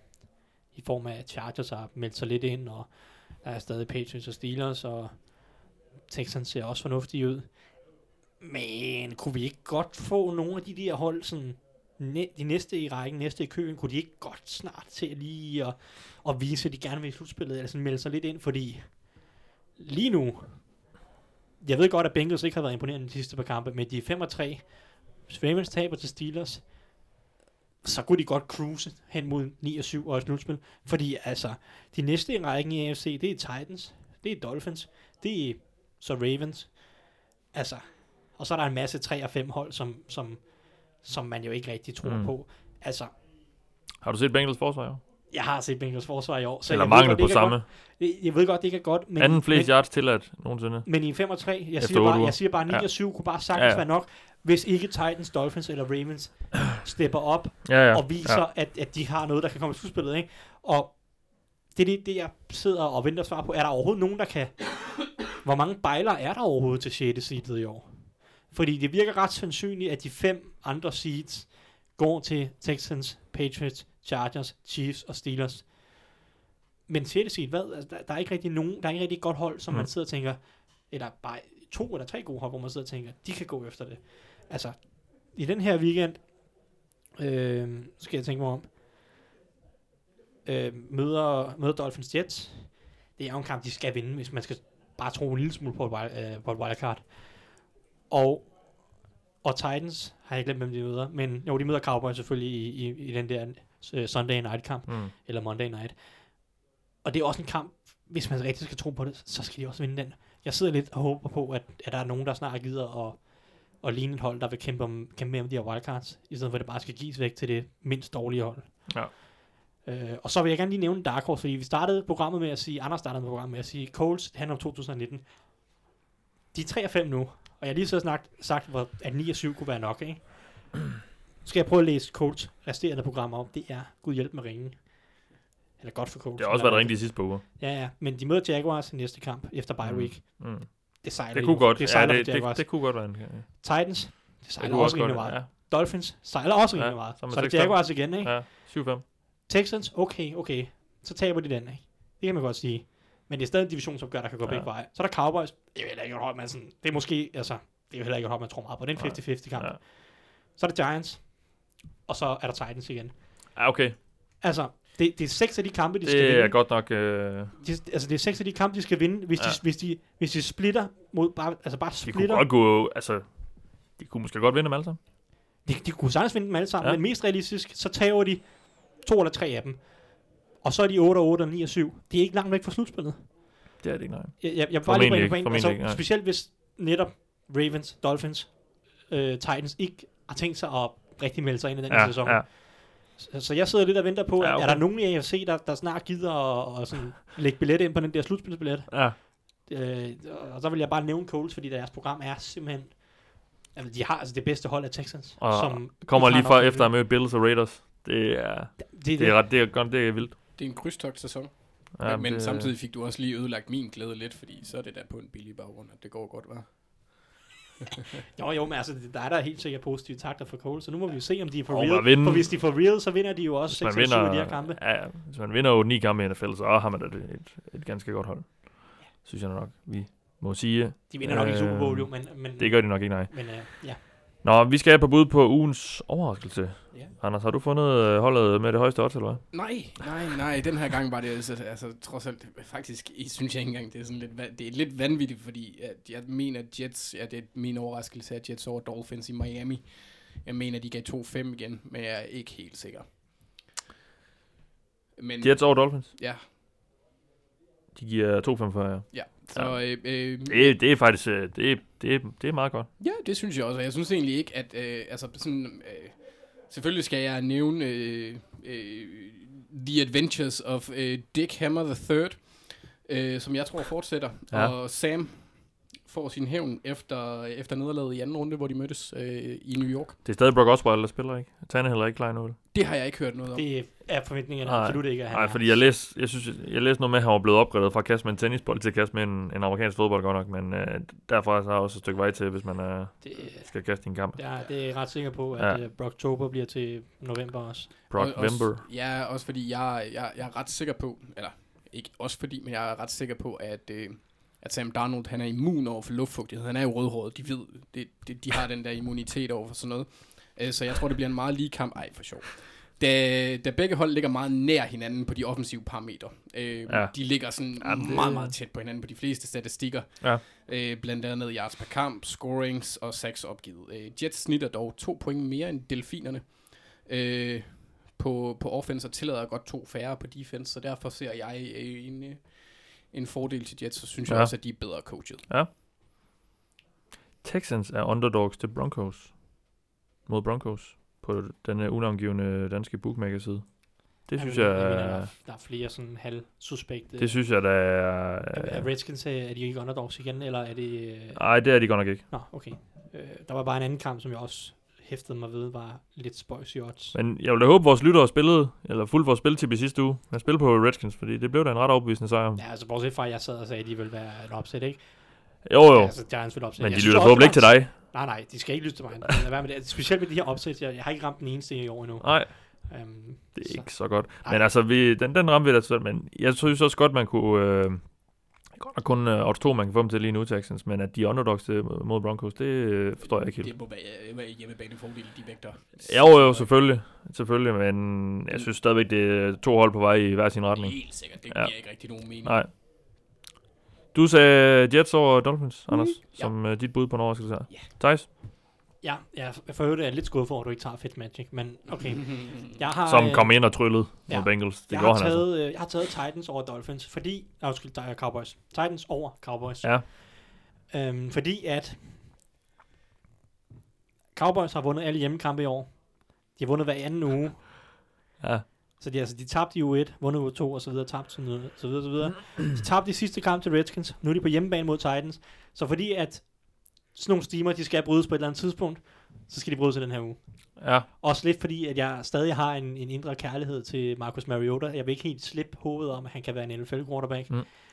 Så øh, det beviser han i den her uge. Også fordi jeg sad og sagde, at nu må de, nogle af de her FC-hold med snart til at tage sig sammen. Og det øh, håber jeg bliver Titans. Så, kan man uh, der få er- til der- odds 3,15. Jeg har overhovedet ingen saglige argumenter for, at Titans vinder. Det er alt sammen fuldstændig circum, circumstantial Ja, og, øh, ja. og, og kærlighed til Mariota. Øh, men altså, alle mine argumenter for noget, der er sådan ligesom gav logisk mening, har jo ligesom slået fejl indtil videre i år. Ja. Så nu går jeg bare med fuldstændig bundløse, eller grundløse argumenter. Og bundløse. Og bundløse. Så Ligesom Titans vinder. Anders' lederhosen. Mm. Mm-mm. Ja, de største underdogs i denne uge er Buffalo Bills mod uh, Chicago Bears. Ja. Altså, jeg, jeg synes da ikke, jeg, jeg, jeg, jeg synes da ikke, det er helt utænkeligt, at de kan slå dem på hjemmebane. Nej, jeg overvejede den også. Nu har, nu har Bills jo også lige signet uh, Matt Barkley, altså han kan få sin hævn mod Bears måske. hvis Ja, og han Terrell Ja. Pryor, han er jo, altså... Han er jo en bedre quarterback end Jeg, jeg Nathan sidder Peterman. jo lidt og tænker, kunne Sean McDermott ikke lige mødes med Matt Nagy inden kamp, og så sige, vi har Terrell Pryor, I har Mitchell Trubisky. Ja. Hvad med, at vi kører Army mod Navy, triple option løbeangreb, uden at kaste bolden hele Army kampen? Navy, det skal du lige forklare. Jamen, er det, Du skulle have blevet under, hjemme under dynen, tror jeg. Nej, nej, det var bare fordi Thijs sagde Army Navy. Hold nu kæft. Ja. Øh, det er fantastisk. det er jo to collegehold. Det, er jo, det, det vil sige, Army og Navy, Ja, amerikanske, de har to collegehold også, hvor de spiller fodbold. altså det er amerikansk militær. Ja, Ja. ja. Og de kaster ikke bolden. De, Nej. de, jo, de kaster den et par gange per kamp, max. Men de kører triple option løbeangreb. Det vil sige, at det er et løbeangreb, hvor der stort set på alle spil er tre muligheder. Så quarterbacken, slash running backen, som det jo så er, får bolden. Han kan så enten typisk give den til en anden running back, eller beholde den, og så ofte så kommer der en tredje receiver eller running back løbende på ydersiden et eller andet sted. Og så bliver det sådan nogle, øh, ja, triple option, som det siger. Der er tre muligheder på alle spil, for hvordan du kan løbe bolden, stort set. Og det er, ja, jeg synes virkelig, det er sjovt at sidde og se, når der er sådan noget sådan to triple Mm. option angreb møder hinanden. Og jeg tænker, Trubisky er ikke så god til at kaste bolden. Bills har ikke nogen quarterback. Terrell Pryor er atletisk. Mitchell Trubisky er atletisk. Lad os nu bare se. Men Pryor starter jo ikke som quarterback. Men det kunne han jo sagtens Ja, men han gøre. kunne godt. Han vil kaste bedre end Jeg Nathan siger Peterman. bare, at det vil være en meget mere Men vi regner stadigvæk kamp. med, at det er Derek Anderson, der... Ja, ja, helt sikkert. Jeg siger Det bare, kan også bare være, at de går ud ligesom mod Patriots, og så hele første drive bare stiller op i Wildcat. Og så Ja. bare øh, prøver et eller andet skørt. Jamen, hvorfor ikke? Fordi altså, det vil da være meget mere underholdende end at se Derek Anderson forsøge at lege quarterback. Det, det var virkelig en underholdende. Jeg, var- nu, nu bliver man selvfølgelig også hjulpet af, at vi var på, øh, vi var på vintertid, og de ikke helt har skiftet over endnu i, i USA. Men øh, jeg var vågen der øh, natten til øh, tirsdag, var det så, øh, Monday night der, og, og så lige de første på drives, inden jeg faldt i søvn. Øh, det var virkelig underholdende at se det der Bills-angreb, der øh, på, på den første serie på, på hvert spil stille op med en, øh, en ny en nærmest til at, til at tage snappet. Det er meget fedt. De det var prøver meget- at lave, de prøver at det lave var sjovt, Dol- ja. Dolphins af noget, Ja, ja, et, eller ja. andet, øh, De- et eller andet år. De gav sig ret hurtigt op på det, men... Øh, Ja, ja, men, men altså, hvorfor ikke? De kan jo kaste bolden. Altså, de, så bare prøv et eller andet. Nå, anyway. Ja. Det, øhm, ja. Jeg ser lige øh, Chargers også er underdogs mod Seahawks. det var nok den, jeg synes var lidt mærkelig. Ja, det, var den, Det må også være øh, hjemmebanefordelen, der tæller i Ja. Sea- Seattles favør der. Det er, det, er også, det er altså også en god hjemmebane. Der var sjovt, Jeg så et, et tweet tidligere, der sagde, at Peterman, det, at det, efter de signede Matt Barkley, så var Peterman nu den 6. bedste uh, quarterback på Ja. Bills roster, efter Terrell Pryor, uh, Derek Anderson, Logan Thomas og Mike Barkley. To af dem altså, uh, den ene er receiver, den anden er tight end, Ja. Logan Thomas. Logan Thomas var en god... Ah, han var Ja, ikke god, men, han, men, han, var, Virginia Tech. ja, men han, var, han var hyped i hvert fald. Meget Det var hyped. en stor mand, stor arm. Rams er underdogs På udbanen mod Saints. mod Saints. Jamen, det, Det synes jeg det kan man er jo godt vildt. argumentere for. Men, Ja. men hvor meget? Og 2,05, Ja, så hvor Saints det er, jo, det er, jo er fordelen. 1,82. Ja, Ja. det er, jo, det er jo hjemmebane, der, der gør Jo jo, det. men stadig. Ja, Altså men jeg 8-0 mod, øh, mod 6-1. Hold. Men Rams har jo ikke, Som, været, og Rams har været... Rams har jo ikke vundet overbevisende så meget de sidste 3-4 uger, vel? Nej, Det er de, jeg synes heller ikke, de har anstrengt sig. de sniger forbi, sniger forbi. Nå ja, men det er jo så netop det der med, at, at nu er de allerede 8-0, så det kan godt være, at de lige skruer 5% ned, indtil de kommer i slutspillet, ikke? Ja. Nå, Der er, øh, men som du siger, der, der er et par muligheder i den her runde. ja. bare lad være med at lytte til mig. Jeg anbefaler, at I uh, gør i stedet for. Raiders er også underdogs mod 49ers. Steelers og underdogs. Men, men Raiders har jo heller ikke nogen spillere længere. Nej, men det har 49ers heller ikke. De har flere end Raiders. Øh, for den egen starter. Gjorde Derek Carr, altså nu har jeg ikke set kampen, jeg har ladet mig fortælle, at Derek Carr egentlig spillede en udmærket kamp mod Colts. Jo, jo, men samtidig re- resten af holden, altså forsvaret for, for de Niners har nogle gode spillere. Ja, men lad os lige nævne, at startende quarterback for 49ers bliver jo Nick Mullins. Nå.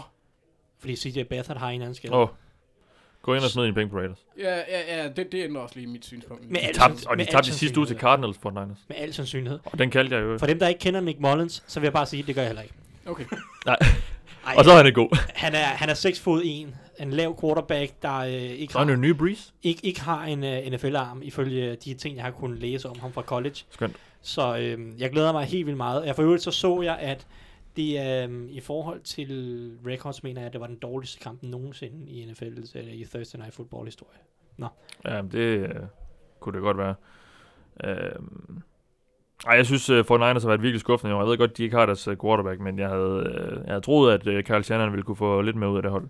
Men uh, det, det, jeg synes, uh, jeg synes uh, 2-25 på Raiders, det, uh, med, med ham der fyren der som, uh, som quarterback for, for 49ers, det, det synes jeg er pænt. Southern Mississippi kommer han fra, hvor Ja. han kastede til den falske Mike Thomas. Var det, uh, var det der Brett Favre spil? Ja, øh, jo.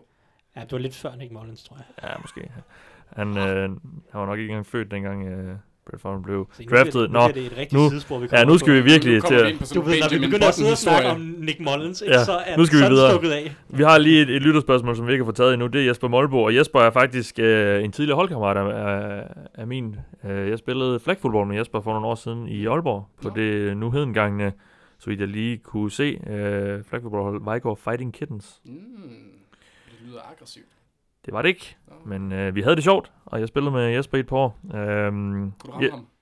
Ja, det kunne jeg faktisk godt en gang imellem. Øh, Jesper var dengang meget passioneret Bears-fan, og øh, er det stadig fedt, at du øh, lytter med, Jesper.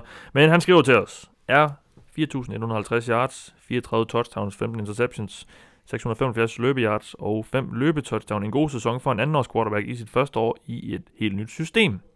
For I er, øh, parentes, berettet godt nok, parentes slut, hårde ved Trubisky for misset spil, men det er, hvad han står til at producere for sæsonen. Er vi for over ved ham? Det er jo, altså, statistikkerne der er jo rigtig fine. Altså, det er jo bedre end Flacco, han nogensinde har gjort nærmest.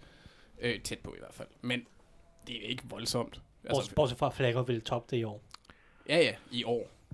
Men er vi, lad, os, lad os lige holde os på, på Trubisky. Er vi, er vi for ved ham? Der, der, der hvor jeg Eller nej, lad os lige vente om, fordi det han jo sådan set spørger om, er de yards, han nu øh, præsenteres for, som er det, han er på vej imod. Det er jo ikke det, han, han, han har, men det er det, han er på vej imod. Øh, er det godt for en anden quarterback i et helt nyt system? Volumenstats er det værste i hele Mm. verden. Og lad os lige sige, at, at jo, på papiret af de her ting ser det fint ud. Men i forhold til den her, man er bare nødt til at se det i forhold til konteksten i, i den her NFL-sæson.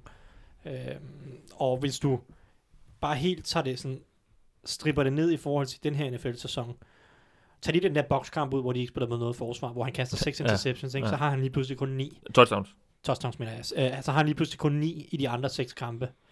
Så snakker vi om, at han er i de andre 6 kampe snitter 240 yards, kaster for halvanden touchdown per kamp, og kaster en interception per kamp, hvis du piller bokskampen ud. Mm. Det ved jeg, det gør man selvfølgelig ikke, og det var også en fin kamp, men altså ærligt talt, Buccaneers spillede uden forsvar. Det sagde Ja, vi dengang, Det det, det vi nu. ja. Øhm, så 240 yards per kamp, det er 25. bedst i ligaen. Det er jo ikke noget ret imponerende. Nej. Og i år, vi har snakket om det flere gange, det er en suveræn kastesæson. Så der vil være halvdelen af ligaens quarterback vil sætte, sætte deres bedste sæson i karrieren i år. Det er nærmest kun de allerbedste, Brady Brace, uh, Brady Brace, what? Ja. Brady Breeze, Det er ved at være set nu. Brady Breeze og en par af de andre, som vil have gjort det bedre tidligere i deres karriere. Apropos et sygt sådan en mutant quarterback, det kunne blive, var. Men altså, der, der er bare rigtig mange af de her gennemsnitlige quarterbacks, der sætter deres bedste sæson i år, Mm. fordi at ligaen har stor kastesucces. Ja. Øhm, og hvis vi vil bringe endnu, endnu mere kontekst på, hvorfor vi kritiserer Trubisky, fordi vel at mærke gør Han han, skriver også, det er, vi er, det er berettet. det, det er berettiget langt, det er, jeg synes det er berettiget, men altså, han gør nogle fine ting i det her. Og det er ikke fordi han er håbløs, det er ikke som at se Josh Allen spille, undskyld Bills. Det er ikke det, øh, men han gør nogle fine ting, og han løber bolden godt, og det er jo ikke, det er jo ikke, det er jo ikke for at kritisere ham, at vi siger, at han løber bolden bedre, end han kaster den nødvendigvis. Jo, det er også lidt for at kritisere ham, men, men det er jo, Jamen, han er løber vold godt. det gør han, det gør han, og det er jo også fair nok, det er også en kvalitet at have. Ja, ja. Men når vi bare ser på de lidt mere udfordrende kast, jeg synes jo, at Matt Nagy's scheme giver ham utrolig meget. Der er utrolig mange korte kast, lette kast, Ja. som det giver ham, og det gør han også okay. Lige så snart du ser ham blive bedt om at lave lidt svære kast, lad os sige 10 yards ned ad banen, så falder hans statistikker markant, og så er han Mm. blandt ligaens aller dårligste. Over 10 yards ned ad banen, completer kun 47% af kastene. Bare i forhold til, Og han begyndte hurtigt at, at, at, at tok, tok bolden og, og løbe. Ja, det er jo en anden ting, ikke? Men, men og mange af de kast, han misser, det er ikke bare kun med lidt, det er med ret meget, Mm. når man kigger ned ad banen. Bare i forhold til en gennemsnitlig NFL-quarterback, Andy Der- Dalton selvfølgelig, øhm, så, så completer Men, men, men, jamen, det er han. Men lige angående det der, der, der hørte jeg noget forleden, fordi øh, Matt Nagy var åbenbart blevet forholdt til det her med, at han netop, når han kaster ved siden af, kaster han virkelig meget ved siden af. Men ifølge Matt Nagy var det, er det på, øh, på hans instruktion. Og han har bedt ham om at være sikker på, at han virkelig kaster den langt, kaster den langt væk, hvis han ikke føler sig sikker på det. Det Og der kan man sige, det lyder ikke som om som en en, en, en head coach er super tryg ved sin quarterback, og det lyder også lidt som en dårlig undskyldning, ja. Men det kan måske være lidt af forklaring på, at han øh, nogle gange tyr, tyr den helt af helvede til. Måske. Men stadigvæk, han, selv Big Ben, som har vidderligt misset et haverkast dybt i år, så er han dårligere end Big Ben. Det er Sean Watson, som jo også er anden år, hvis vi tager sammenligner med ham. Mm. Anden år af, af, af, sin, af, af sin karriere. Jeg ved godt, de forskellige typer. Men i forhold til Watson, Dalton, Big Ben, han er dårligere i completion procent, touchdowns, interceptions. Mm. Og jeg ved godt, at det er nogle lidt med stats at sidde og fyre ud. Men det fortæller bare også historien, når man ser, ser, sidder og ser ham spille. Når, vi, når han skal kaste ned ad banen, så er præcisionen bare ikke ret god lige nu. Kan den blive bedre? Helt sikkert. Og hvis den gør det, så kan det også være, at han bliver en bedre quarterback. Men lige nu, der misser han bare for meget til, at man kan sidde og Mm. kalde ham god. Ja. Selvom at volumenmæssigt, der kan det godt summere op til at blive noget ganske udmærket. Men jeg synes meget, at æren skal, skal gives til McNaggis system, og så at det er sådan en NFL-sæson, hvor der bare bliver produceret mange yards, fordi Ja. der, er- der er ikke nogen andre hold, der har forsvar. Og med det, og med latter i baggrunden for den tilsyneladende meget sjove quiz, vil, skal vi gå videre til at få sat vores picks. Og inden vi gør det, skal vi lige give et shout-out. Og jeg ved ikke, hvad der sker i den her uge her. Men folk har virkelig været gode. Hele syv har fået 500 point. Altså ramt samtlige. Fuld plade. Sidst, øh, indtil videre har der været en, og det var så i sidste uge, hvor det var Christian Gissel. Og kunne hjælpe med, om han, ikke, om han ikke er en af de syv igen. To runder i træk, hvor han rammer samtlige kampe. Jeg håber virkelig, at øh, du, Christian, Kan, kan hvis du lytter komme ind med. og være? Ja, det, det og, og, har, du, har du tid sådan en onsdag aften øh, de, næste, øh, de næste par måneder fordi, øh, at bo i Københavnsområdet? Fordi vi kunne øh, godt bruge din ekspertise, for den må du til synligheden have lidt af. Det er meget imponerende. Og ramme samtlige kampe. To uger i træk. Han øh, øh, bliver øh, har selskab i øh, med en perfekt runde med øh, Mikkel Uldal Wolf, Kasper Berg, Jonas, Joachim Bjørntoft, Rasmus Marvits, ham har vi vist også nævnt før. Jeg tror, han ligger ret godt. Øh, han ligger, ja, han ligger godt ret samlet. Og, øh, han ligger ret godt samlet. Carsten Østdal og Niklas H.H. Schmidt. Øh, de syv herrer øh, havde simpelthen en perfekt runde. Meget imponerende. Og især Christian Gissel, som jo så gør det fra anden uge i træk. Vi skal sætte vores. Vi ramte ikke en perfekt runde øh, på nogen som helst måde. Men lad os da prøve at se, om vi kan gøre det i denne uge. Lad os starte med øh, Thursday Night, som jo er en kamp, som ingen danskere kan nogensinde forestille mig, vil have lyst til at holde sine øjne åbne for at se. San Francisco 49ers mod Oakland Raiders. Ja. Jeg sagde det før. Jeg tror... Nej, nu får I lov. Ja, vi, vi har jo Nej, jeg vil gerne høre din for, Ja, Raiders. holdning først. For Raiders. Okay, ja. er det på grund af Nick Mullins, ham der?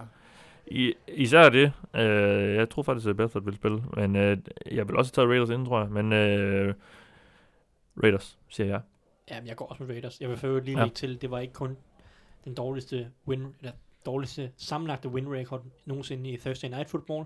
Så det er generelt i alle primetime kampe den dårligste kamp nogensinde i forhold til win Ja. percentage. Så, Skønt. Skønt, skønt, så det er jeg helt sikker på, at Det er- amerikanerne altså- er glade for. Men det der så er at sige om den, som et lille håb for, at det kunne blive en god, men det var at sidste uge så også virkelig skidt ud på papiret, Dolphins Texans. Det endte jo faktisk med at blive en ret underholdende kamp. Ja, ja, men det har du da ret i, og jeg kan da også huske, at der var der også nogle Og det har helt sikkert ingen indflydelse på, hvordan den her kamp den bliver. Men de, de kan overraske de her øh, skodopgør. Ja, det kan de godt, og, det, og altså, det er jo også, selvom det er dårligt, sikkert kvalitetmæssigt, Mm. så kan en 40-40 kamp jo også være ganske underholdende at se på. Det er jo derfor, Ja. folk ser college football. Men jeg kan da godt se, at man har sat den på programmet før sæsonen. Uh, Jimmy Garoppolo, Kyle Shanahan, et, et rigtig spændende hold, der var virkelig hypet før sæsonen mod uh, John Gruden, som ved Gud også var ufattelig hypet uh, af en eller anden mærkelig årsag. Uh, når vi har sagt Raiders, Jeg Så- siger også Raiders, ja, ja, altså, ja. ja. men, men I er ret i. Men der er også bare nogle mennesker, der, der nyder at, at, som at, så... at svømme i en Så skraldespand. så er underdog, så, så det må vi jo så også øh, kalde en eller anden form for, for spiltip herfra, øh, hvis man nu har lyst til den slags. Ravens Steelers. Ravens. Steelers. Og det er 100% fordi jeg er en homer lige nu. Ja, det er jo så begge to. Ja, så kan du få lov til Øh, at... Så kan jeg få lov til det. Jamen, jeg tror på Steelers. Er det, er Jeg det sådan tror- lidt omvendt, fordi du øh, ser Steelers som en større trussel og håber Ravens vinder? Nej, jeg tror Steelers er et bedre hold. røvhul. Og der er bare et eller andet med Steelers, simpelthen. I vinder fandme altid mange kampe. Uh, så det tror jeg på. Okay. Ja. Bills Bears. Bears. Bills er uh, ugens største underdogs, men et hold, som vi... Jamen, det, der er interessant, er, at de har et godt forsvar. Det er det. Og kan de holde Bears, som har en lidt shaky quarterback, Hmm. kan de holde dem til, hvad ved jeg, 15 point, 16 Ja, point, ja. så er det da ikke utænkeligt, at Bills, de kunne snige sig op i nærheden af det og gøre Mm. kampen tæt. Når det så er sagt, så kan jeg simpelthen ikke vælge Nej, Derek Anderson nej. til at vinde en fodboldkamp, Nej. så Bears. Bears. Det var dem, du... Ja, ja. Bears. Panthers Buccaneers. Et NFC South opgør. Panthers, selvom det er fedt, at Fitzmagic han er tilbage. Jeg synes, Panthers er svært at blive klog på. En uge, så ser de virkelig gode ud. Anden uge, så taber de til Redskins. Og Men, Jamen, men, men jeg, synes, det jeg synes, man må give stor kredit til North Turner og det, han har gjort i Panthers. Ja, Jeg var bange ja, for, ja, at det ville ja. være meget konservativt. Ja. Syv niske skridtstrop angreb, hvor at Cam Newton han skal stå nede i lommen og blive kaste bolden ned ad banen bag en meget dårlig offensiv linje. Mm. Sådan har det slet ikke været. North Turner har lavet en masse short passing, bruger våbne, McCaffrey, DJ Moore, Kurt Samuel og alle de her lidt vævre typer, som, som er bygget til et lidt quick passing angreb, og så er han villig, så, så er han villig til at bruge Cam Newton som, som runner og, og, og bruge det. Så det synes jeg er stor respekt for det. Det synes jeg har, har gjort meget mm. for det her Panthers angreb, at Cam Newton får lov til at være den bærende kraft, Ja. fordi han er han skal være en bærende kraft. Ja. Og hvem siger du? Øh, jeg tror, de vinder Panthers. Browns Chiefs. Pretty... Ah, det, Det er, utroligt, det er egentlig utroligt, at Browns ikke er større underdogs end Bills. Ja, det er, det er egentlig meget rigtigt. De er så også bare. De er underdogs ret store også. Men øh, ja, det må være... Ja, Chiefs. ja. Vi bliver nødt til at gå med Chiefs, Ja. ja. men det var... Ej, hvor, altså... Det vil bare være Men- så men- fantastisk. Jeg har ikke nogen tal, der bakker det op, men jeg synes tit, man ser et hold reagere positivt, når en træner bliver fyret. ja, Fordi der kommer en eller anden gejst ind, og spillerne får sådan lidt en, åh oh, fuck, vi har lige ladet den, og sådan har spillerne, det tit virker som om, når en træner bliver fyret, så tror jeg tit, at spillerne føler, øh, at det er deres skyld, eller i hvert fald har en, en stor del af skylden, så jeg tror, der er mange, der, der får sådan lidt et boost, øh, rent øh, sådan, nu skal vi fandme lige bevise, at vi, vi kan noget. og Baker Mayfield bliver måske også får, han får måske også et boost, fordi at nu øh, kan han Formentlig, måske ja. køre lidt mere. Jeg, jeg ved men selvfølgelig tager vi Chiefs her, men, Ja, ja. Men øh, det er bare ikke utænkeligt, også fordi Browns netop laver de her store spil på forsvaret, og det kunne de måske også gøre. Det lugter af, trap, af sådan en trap game, som man siger på, på engelsk. Jeg vil så også samtidig... Jeg, Og men så lugter det også at de kunne vinde med 40 point, Chiefs. Ja, lige præcis, men også bare det der med, at Freddie Kitchens, han ikke har kaldt et, en kamp før, det, det, det synes jeg også sådan, altså, jeg for, forventer ikke lige frem, at han går ud og, og opfinder den, en, en, en, ja, Mm. det, det, nye hjul, men det kan også godt være, at det er faktisk det, der hjælper Baker, hvis de simplificerer det, gør det hurtigt og, og prøver at kopiere lidt fra, Mm. fra Oklahoma. Kitchens og Baker.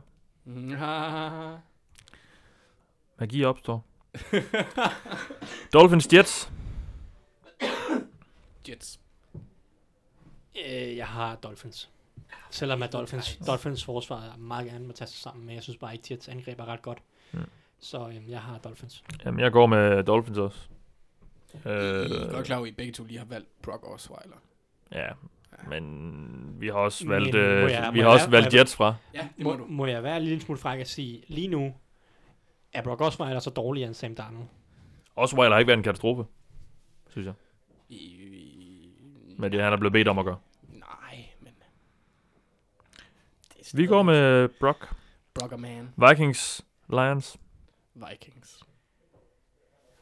Ja, jeg går også med Vikings, men det, de har tabt de sidste to kampe på hjemmebane mod Lions. Så Mm. mm. øhm, ja, men jeg går med Vikings. Jeg tror, de, øh, de, de godt ved, at der er brug for en sejr. Ja. Redskins, Falcons.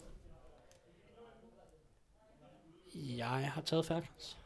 Ej, hvor sjovt. Mit umiddelbare mål, jeg vil tænke Redskins her. øh, ja. Mit, øh, mit valg til Rookie of the Year, han er gået i stå. Så øh, Hvem er det? Calvin Ridley var mit valg, da vi havde en podcast. Og han er har også det. for skadet. Så ja, nej, jeg, jeg går med Redskins øh, som et mere, lidt mere balanceret hold.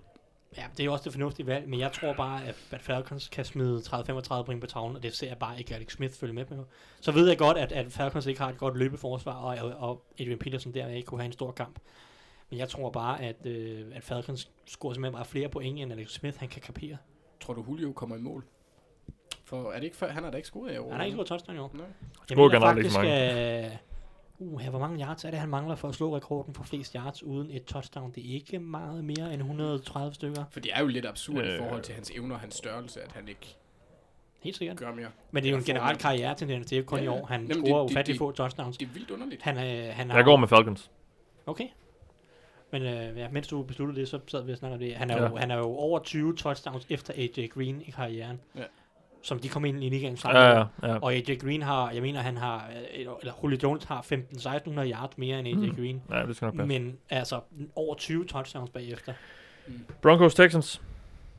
Texans. Ja, det går også med. Ja. Broncos, de pondede sæsonen. Ja. Mens, jo, men, mens Joseph bliver fyret. Seahawks Chargers. Ej, øh, jeg går med Philip Rivers. Det, det gør jeg, selvom, selvom den er på vippen. Altså, jeg kunne godt se, dem- jeg kunne godt se Chargers tabe den her kamp. Jamen, det kunne jeg også sagtens. Men jeg elsker Philip Rivers for meget. Ja. Ja, enig. Og så også fordi, at Så vi tager Chargers. ja, Seahawks, de skal også lade være med at vinde kampe på den måde, de gør. Det er Mm. dumt. Og så ugens øh, største opgør formentlig, i hvert fald sådan rent øh, rekordmæssigt, og ja, Saints, Rams. Det kunne godt være en, en, en afgør... Det, det kunne godt være sådan en kamp, der afgør hjemmebanefordelen måske i Kan, kan du ikke vælge først, Mathias? Nej. Jo, det vil jeg gerne. Det vil jeg gerne. Nej, Jamen, jeg synes også godt, du kunne. Nå. Jeg, jeg er tilbøjelig til at tage Saints. Øh, jeg har en eller anden fornemmelse med dem i år. Også fordi, I, det, det siger måske lidt om, hvor, hvor, meget jeg lige var til stede i de første fire uger. Der havde jeg sådan en idé om, at de var vildt ringe. Øh, Og det var deres forsvar også, jo. Jamen, det var baseret på den første kamp. Uh, det, Ja. ja. det, det, var det, jeg så. Jeg blev, blev simpelthen så paf, for de har jo faktisk været vildt gode. Så jeg, jeg går med Saints. Det siger min mavefornemmelse. Ja. Ja, men jeg synes, den er fuldstændig 50-50. Men fordi Anders har taget Saints, så går jeg med Rams. Så kan du få lov til alligevel at lave det valg, Mathias. Jeg er ret sikker på, at jeg ved, hvad Mathias vil. Jamen, øh, indtil Rams taber, så vælger jeg dem. Det er så i orden. Og det er et øh, Anders- dårligt argument, men øh, Anders det, føler sig snydt. det, Nej, nej, det tror jeg bare. Jeg tror bare, at jeg skal gøre alvor af det der med at følge stat, føre statistik for, hvad, hvad, hvad Mathias vælger, hver gang han vælger det modsatte af mig. Jamen, det er ikke, fordi du har valgt det, at jeg ikke gør det. Ej, lad mig nu leve i drømmen. Men det er bare fordi, at jeg har valgt det andet. At ja.